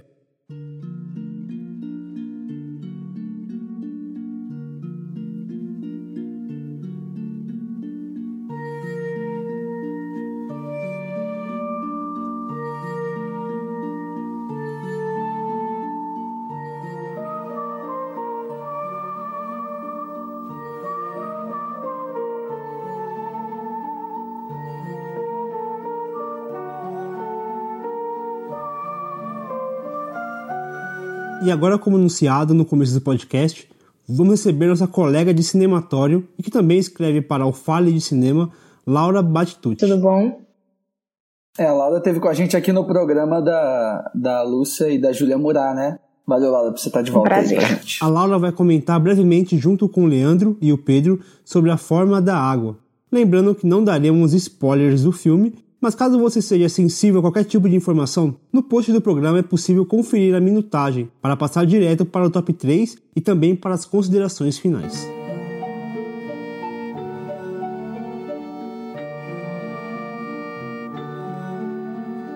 Elisa é uma zeladora muda que trabalha em um laboratório onde um homem anfíbio está sendo mantido em cativeiro.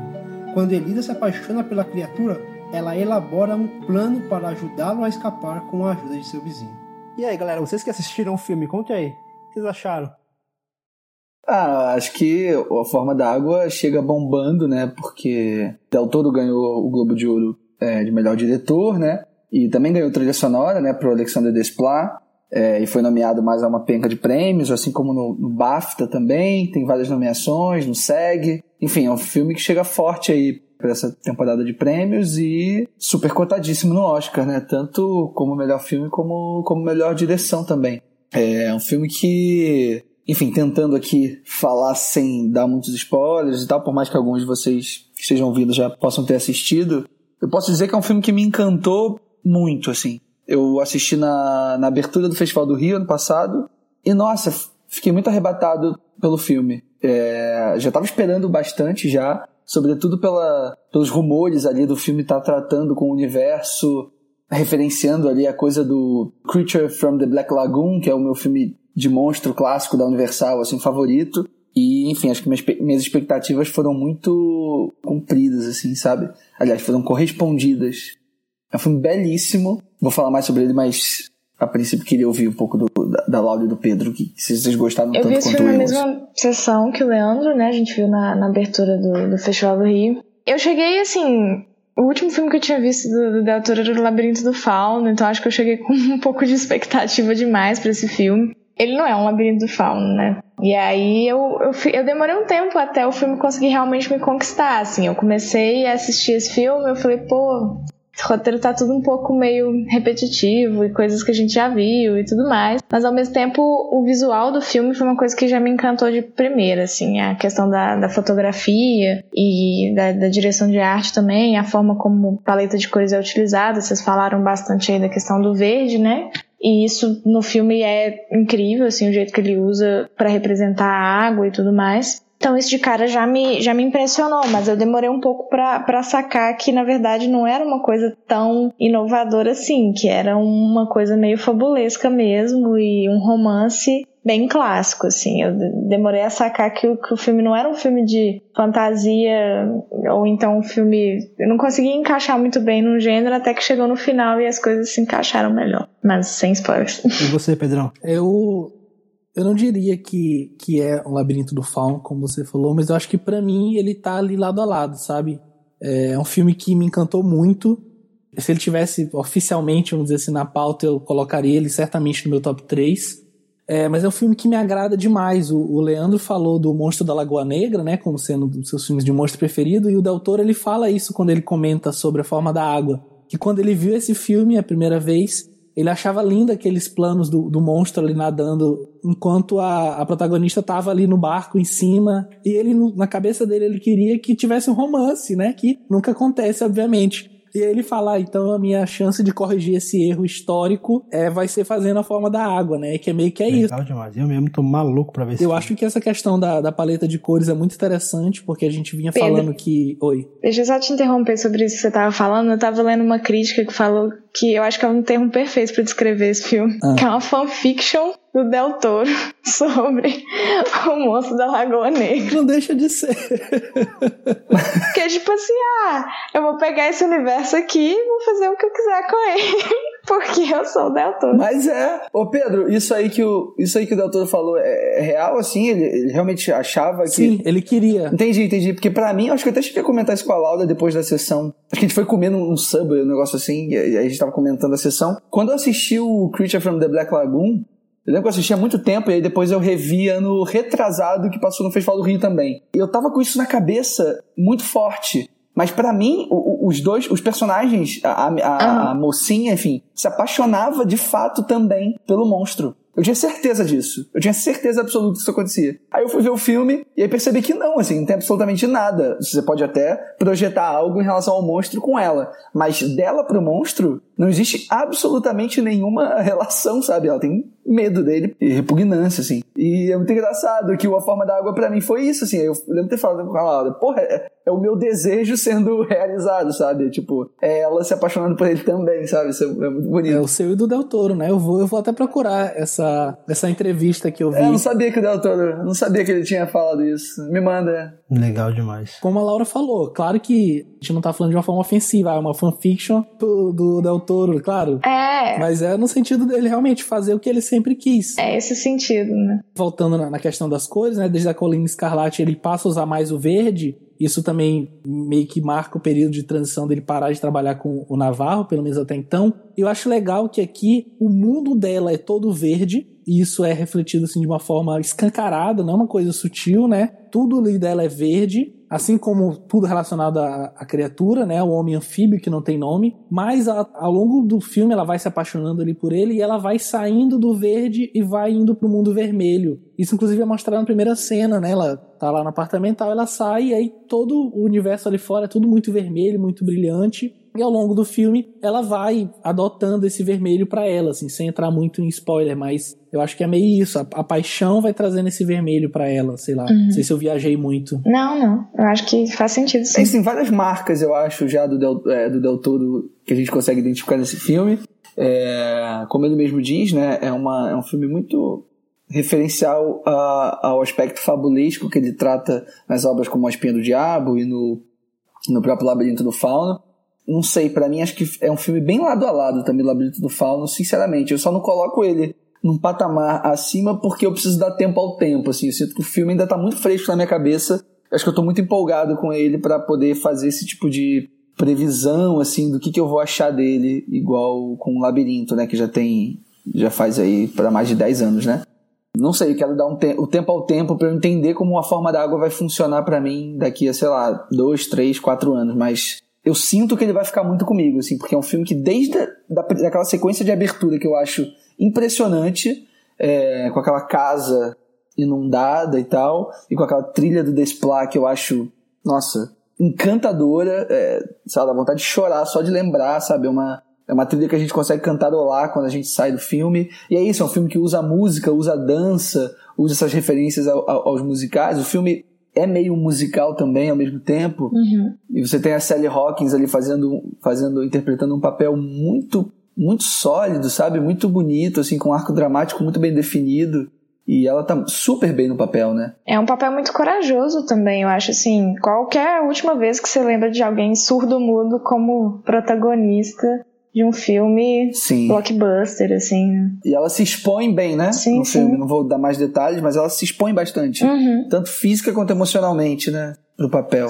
Tem uma entrega muito forte, assim, dela, dela como atriz, né? Uhum. E o filme é ela. A, apesar dela não, não. O filme não tá 100% do tempo acompanhando ela, mas o filme é ela. E se dependia muito da atuação dela. É. Eu acho que ela consegue entregar uma, uma atuação muito sólida. Sim, e eu acho que é o, o Del Toro, assim, é o filme que ele mais. Não sei, porque eu não vi tantos filmes assim quanto vocês viram pra essa retomada, mas que é o filme que ele é mais generoso com o monstro, assim, do tipo. É o monstro mais bondoso de todos, assim, na minha opinião, sabe? Porque ele. Ele é o único ali que não é um monstro, assim, na verdade. E aí acho isso muito interessante. Até na narração do começo, né? O Giles, né? O nome daquele personagem, ele fala: ah, esse é um, um conto de amor e perda uma princesa sem voz e um monstro. Uhum. E ele não tá falando do, do Homem Anfíbio, ele tá falando do personagem do Michael Shannon, né? Esse é o verdadeiro monstro. Sim. É, acho que tem uma ideia bem clássica de, desse, dessa coisa dos filmes de monstro. O próprio Frankenstein que a gente falou, né? Dessa coisa de quem é o monstro e tal. Sim, sim. É, é, uma, é uma abordagem bem clássica do Del Toro, mas eu acho que de todos os filmes que ele já tenha feito nesse sentido mesmo. Uhum. Pessoal, vocês comentaram bastante a forma d'água. Tá percebendo que tá tendo um hype bem grande no filme. Sim, bastante. Vem conquistando prêmios, é, teve o Globo de Ouro, o Critics' Choice Awards. Mas esse hype tudo é justificado? O que vocês estão achando? Vocês acham que, que esse filme tá sendo essa obra que merece levar tantos prêmios como vem levando? É, eu acho que o hype assim, quase nunca justificável. Mas nesse caso, é, independente de ser uma obra-prima ou não, isso aí a gente só vai saber com o tempo. Mas vale muito a pena ver no cinema agora, porque primeiro que é um filme que assim foi feito para ver no cinema, né? Uma fotografia sensacional, uma direção de arte sensacional e ver numa tela pequena pode prejudicar esse tipo de coisa. Mas eu acho que vale a pena ver e, e, e entrar nas, nas, discussões, que eu acho que é um filme que gera discussões muito bonitas, assim, e, e tanto é que até o próprio discurso do, do Guilherme Del Toro no, no, no, Globo de Ouro foi muito bonito, né? Essa questão do, do monstro, todas essas discussões, então assim, independente do hype, o hype assistam. nunca é, é, muito positivo, ainda mais porque ele, ele gera um efeito muito forte depois que é o hype negativo, né? Tem muita gente que ah, o filme está sendo muito falado, muito comentado, então meio que a galera começa a ter uma ojeriza sem nem ter visto. E aliado a isso tem o fato que a Laura comentou de o filme está sendo falado, sei lá, desde o começo de dezembro, muito. A gente já tá do meio pro final de, de janeiro aqui quando a gente tá gravando. E o filme só vai chegar em fevereiro, né? Quem tá ouvindo o filme já chegou. Mas então nesse intervalo cai qualquer cópia e a galera tá vendo o pessoal comentando, o pessoal vai baixar e vai ver, sabe? Vai perder uma puta experiência. Que é a experiência de ouvir a trilha do Desplat e ver essa fotografia, nossa, ver a atuação da Sally Hawkins, enfim, tentar enxergar o filme em todos os seus pormenores, eu acho que fica meio perdida, né, quando a gente vê assim. Mas, assim, dando um toque geral sobre o filme, é um filme que me agradou muito, eu gostei bastante. Preciso pensar com mais calma sobre ele, deixar ele assentar um pouquinho na minha cabeça. É, mas eu acho que é o filme que o Del Toro sempre quis fazer, sabe? Não só por esse lance do Monstro da Lagoa Negra, mas eu acho que aqui ele conflui muitos elementos que ele vinha trabalhando há muito tempo e ele faz uma verdadeira ode aos monstros que sempre estavam ali por ele e que ele também estava pelos monstros, sabe? Inclusive refletido no caráter musical do filme também e nas referências que ele coloca ali. Eu acho que é um filme que vale muito a pena. Pode até ser precipitado eu falar, mas acho que é um filme que a gente vai comentar assim daqui a alguns anos, com certeza. Não sei, eu entendo algumas pessoas não curtirem tanto esse tom meio de homenagem assim que o filme tem, né? Tanto aos filmes clássicos, aos musicais, ao próprio cinema, né? O filme tem algumas cenas dentro de uma sala de cinema e eu entendo algumas pessoas acharem isso um pouco meio exagerado assim por parte do Del Toro. É, e sinto que algumas pessoas acham isso também de alguns outros filmes. É, e talvez A Forma da Água venha venha forte, mas talvez nem tanto assim por conta do momento, assim, porque eu acho que a gente já teve alguns backlashes nesse sentido, tipo La La Land, por exemplo, ano passado, eu acho que assentou um pouco essa coisa de filmes homenagens e de filmes good vibes, sabe, que tragam uma coisa de fantasia um pouco para cima e tal. Então, não sei se a forma da água sinto que e acho uma pena mas eu não. Eh, tentando fazer uma previsão agora aqui, eu não acho que ele, que ele vá ganhar, enfim, melhor filme em Oscar, por exemplo. Porque eu acho que a vibe, essa vibe um pouco passou, assim. Acho que a gente tá numa vibe mais politizada e tal, que eu acho bom, acho digno, claro. Mas ao mesmo tempo, eu sou muito fascinado por esse tipo de cinema que o Del Toro se propõe a fazer. E eu acho que com a forma da água ele faz isso do melhor jeito possível, assim. É um filme de monstro, é um filme de fantasia nível pô, classe A, sabe? E eu fico muito feliz de ver isso no cinema e, ver esse filme sendo visto pelas pessoas. Legal, acho que é o reconhecimento que o Doutor já merecia desde o Labirinto do Fauno, né, bem, bem antes, desde A Espina do Diabo. E talvez agora ele esteja recebendo esse reconhecimento que ele já merecia há muito tempo atrás. Então tá, gente, muito obrigada pela discussão. Foi ótimo. Podem me convidar para mais plano sequência. É, é o que a gente vai convidar mesmo, com certeza. Um beijo, obrigado. Obrigado por ter aceito o convite, Laura. Certamente a gente vai te chamar mais vezes sim. Beijão. Beijo, gente. If I told you about her, the princess without voice, what would I say?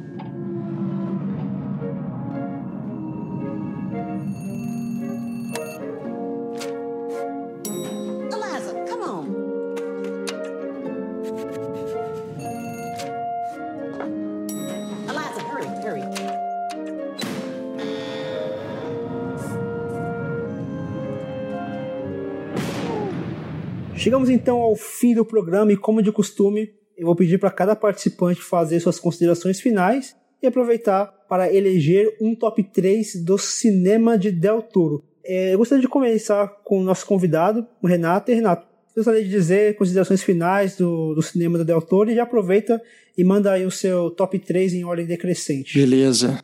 Bom, o Guilherme Del Toro, do cinema contemporâneo, dos diretores que eu sempre acompanho. Tenho todos os filmes dele em DVD ou Blu-ray, faço questão de colecionar. Como a gente discutiu aqui no programa, é um cineasta que é dono de um estilo próprio, né? essa marca autoral está presente em todos os filmes dele, mesmo aqueles que são considerados blockbusters, né, filmes industriais, vamos dizer assim, mas é um, ele é um dos poucos cineastas que a gente pode dizer que consegue imprimir né, o seu estilo, a sua assinatura é, nesses longas, mesmo quando não é um material que ele criou, né, por exemplo, no caso do Hellboy. E eu acho que é um diretor que ainda vai nos proporcionar muitos trabalhos tão incríveis quanto esses que nós comentamos aqui. É um cineasta novo, né? Apesar do filme, é, o longa, o primeiro longa dele ser de 93, é, a gente tem aqui um, um diretor que ainda tem muita lenha para queimar. Então eu acredito que com a forma da água é, ganhando todos os prêmios que tem ganhado e tendo uma projeção ainda maior agora na temporada aí de indicações para o Oscar e tudo mais, acredito que ele conseguirá mais uma vez, ter acesso né, a, aos estúdios para poder realizar os seus projetos, mesmo que não sejam é, esses grandes blockbusters, né, de grandes bilheterias. Acho que ele finalmente chega num ponto da carreira em que ele pode escolher fazer esses filmes é, que ele com histórias que ele está afim de contar, conseguir os recursos necessários para isso. Né? o caso da Colina Escarlate e agora é, a Forma da Água. Então, é, fica aí a, a nossa expectativa para o que ele nos trará a seguir, né? Um diretor que não fica também nessa pilha de fazer um filme novo todo ano.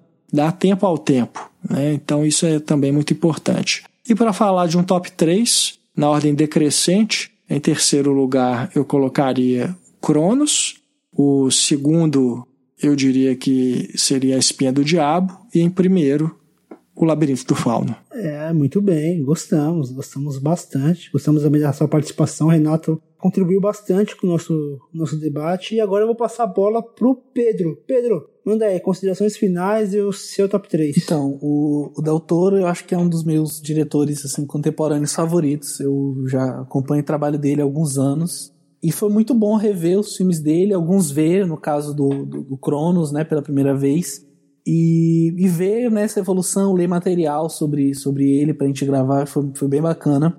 Eu acho que o Del Toro, ele é um, um autor dentro do cinema que ele tem uma inventividade muito grande, sabe? Ele volta essa inventividade dele nos monstros, né? Nessas figuras grotescas que ele coloca na obra dele de um jeito ou de outro. E ele é um autor que consegue, dentro desse viés que ele tem, é, mostrar a sua autoralidade dentro da indústria, sabe? Ele consegue inserir as, os temas, os, as coisas que preocupam ele, né? Mesmo em filmes totalmente de estúdio, como é o caso do Pacific Rim, ou até o próprio Hellboy mesmo, mesmo sendo um projeto dele, né? Mas é um filme de estúdio, não deixa de ser. E ele tem também uma preocupação muito grande, assim, com os underdogs, né? Que ele, ele mesmo se coloca como um, ele fala essa questão do bullying. E eu acho que o, o, cinema dele é um cinema muito interessante, é um cinema vivo, é um cinema que está o tempo todo dialogando com várias coisas ao mesmo tempo, a gente pode ficar só numa camada inicial ou pode aprofundar, como a gente fez aqui alguns filmes. Passando para o top 3, eu colocaria em terceiro lugar, assim como o Renato Cronos, que eu acho que por ser o primeiro filme dele, sabe, até hoje é um filme muito bonito, um filme que tem é, os efeitos que ele coloca ali não, não dataram nada, sabe? É um filme atual, um filme que vale muito a pena. Em segundo, eu vou colocar o Hellboy, o primeiro, que eu acho um filme muito bonito. Eu acho que é o. o não vou dizer o ápice, né? Porque é uma, é uma palavra forte, mas acho que é uma quase lá de, em termos de ápice de que você pode chegar de fazer um filme de super-herói baseado em quadrinhos dentro de um estúdio e ainda assim imprimir as suas características individuais como autor. Eu acho que ali ele consegue fazer isso. Em primeiro lugar, acho que não, não tem muito como fugir eu acredito que a gente vai acabar se repetindo muito, é o Labirinto do Fauno, né? A gente já falou bastante sobre o filme, então não, não vou me repetir aqui. Ah, muito bem. Valeu, Pedrão. E você, Leandro? O que, você achou do nosso programa, do nosso papo, considerações finais e o seu top 3? Bom, vamos lá. É, gostei muito do que vocês falaram, tanto o Renato quanto o Pedro. Acho que faz muito sentido pensar no cinema de todo dessa forma, assim. É, voltando um pouquinho do que, como a gente falou lá no começo do programa, assim, eu acho que a carreira do Del Toro ela é bastante representativa nesse sentido, porque dá pra gente enxergar direitinho o caminho traçado assim de uma forma bem clássica, né, de um cineasta, começando ali no curta-metragem, aí, enfim, produzindo isso que a gente chama de longa-metragem autoral de baixo orçamento, essa entidade meio que diversos diretores passam, sabe? Aí depois trabalhando em Hollywood com pouca liberdade ali no Mimic, aí voltando às raízes com a espinha do diabo, enfim, depois voltando para Hollywood, estourando é, com, sei lá, Labirinto do Fauno, com Hellboy e ficando, enfim, bastante famoso, bastante cultuado por conta disso, desses filmes. E é isso, assim, acho que dos diretores latinos que almejaram esse tipo de carreira, acho que certamente ele é um, um dos mais bem-sucedidos da história. E eu sou bastante encantado com a forma como ele faz um cinema ao mesmo tempo repleto de referências, né, como a gente falou ao longo do programa, mas sem nunca largar a veia pop, sabe? Ele tem uma veia muito pop que eu admiro muito, assim, e sempre gosto quando os diretores é, conseguem transmiti-la é, de uma forma tão sincera e tão honesta como, como o Del Toro. Tá, volto aqui a indicar a, a, o discurso dele quando ganhou o Globo de Ouro. Pelo amor de Deus, assistam isso aí, pelo menos uma vez por mês, assim, para vocês, o coraçãozinho de vocês todos ficarem aquecidos e aí, em relação ao que o Renato falou sobre a forma da água, é, o meu ranking, particularmente, não vai ficar datado, não, porque eu tive a oportunidade, né, enfim, como a gente conversou é, logo agora sobre o filme, eu tive a oportunidade de assisti-lo no Festival do Rio, ano passado. Enfim, sem mais delongas, ele está no meu top 3, em terceiro lugar, a princípio. Então é isso, a forma da água em terceiro. Em segundo, eu coloco o Labirinto do Fauno, já cansamos de falar aqui porque a grandiosidade que é esse filme, a importância que ele tem. É, mas é um filme bastante cultuado e, e, merece realmente tudo isso que ele, que ele vem angariando ao longo do tempo. E, em primeiro lugar, eu coloco A Espinha do Diabo, que para mim é um grande exemplar do gênero de horror. Sou apaixonado por esse filme há muito tempo, revi ele agora e gostei ainda mais. Calhou da minha, do meu top 3 ser meio que essa trilogia informal ao qual ele se refere, é, essa coisa fabulesca, recheada de monstros ali que salvaram a vida dele e acho que salvaram um pouco a minha também. Legal, legal. Só para avisar o pessoal que a gente vai colocar no, lá no Facebook esse discurso. Então, se você não, não conseguiu achar ele, ou talvez não conseguiu achar ele legendado, nós vamos disponibilizar lá no nosso Facebook, só acessar lá. Eu vejo o cinema do Del Toro como, sei lá, um cinema que vai além da estética. Eu gosto muito também da temática. Vocês falaram bastante da, da estética, do visual, mas o que me pega mesmo no cinema do Toro é, é a temática, é, é, são os sentimentos que ele transporta para os filmes. Esse discurso que você falou bastante, Leandro, reflete bastante isso, né? Então eu vejo o cinema do Del Toro como um cinema que reflete aquilo que nós somos e reflete também aquilo que nós pensamos. Acho que a gente fica muito amarrado a, ao filme tanto aos sentimentos que o filme reflete, quanto também a talvez nossos medos que são refletidos em alguns daqueles personagens. Eu não consigo ver, por exemplo, gratuidade em nenhum dos filmes do Del Toro. Funciona para mim como se eles fossem fantasmas que não vão embora. Eu vejo um filme do Del Toro e fico pensando nele por, por horas e dias e semanas e meses e anos. Eu não, não vou parar de pensar em no cinema Del Toro filmes marcantes, como esses três, por exemplo, que eu vou citar agora na, no meu top 3, começando com A Espinha do Diabo, em terceiro lugar, porque eu, eu gosto muito da, do clima, da ambientação que o Del Toro ele consegue impor ao filme, além de esteticamente de ter um de ter um, um, uma criação, uma criatividade ao, criar um visual daquele fantasma, algo que marcou para mim e vai marcar o cinema do Del Toro. É, em segundo lugar, Círculo de Fogo, eu acho que é um quer, quer fazer um blockbuster, foca nisso, faz isso, sabe? Eu acho que isso para mim é um blockbuster. É um filme bem dirigido, bem feito, uma trilha sonora fantástica. É um filme que consegue fazer homenagens, mas nunca de forma, forma estúpida e vazia é, são fanservices inteligentes, né, que a gente falou no, no podcast. Em primeiro lugar, que é meio, meio batido, né, Labirinto do Fauno, para mim é uma obra-prima. É um filme que figura, assim, entre os filmes que marcaram a minha vida.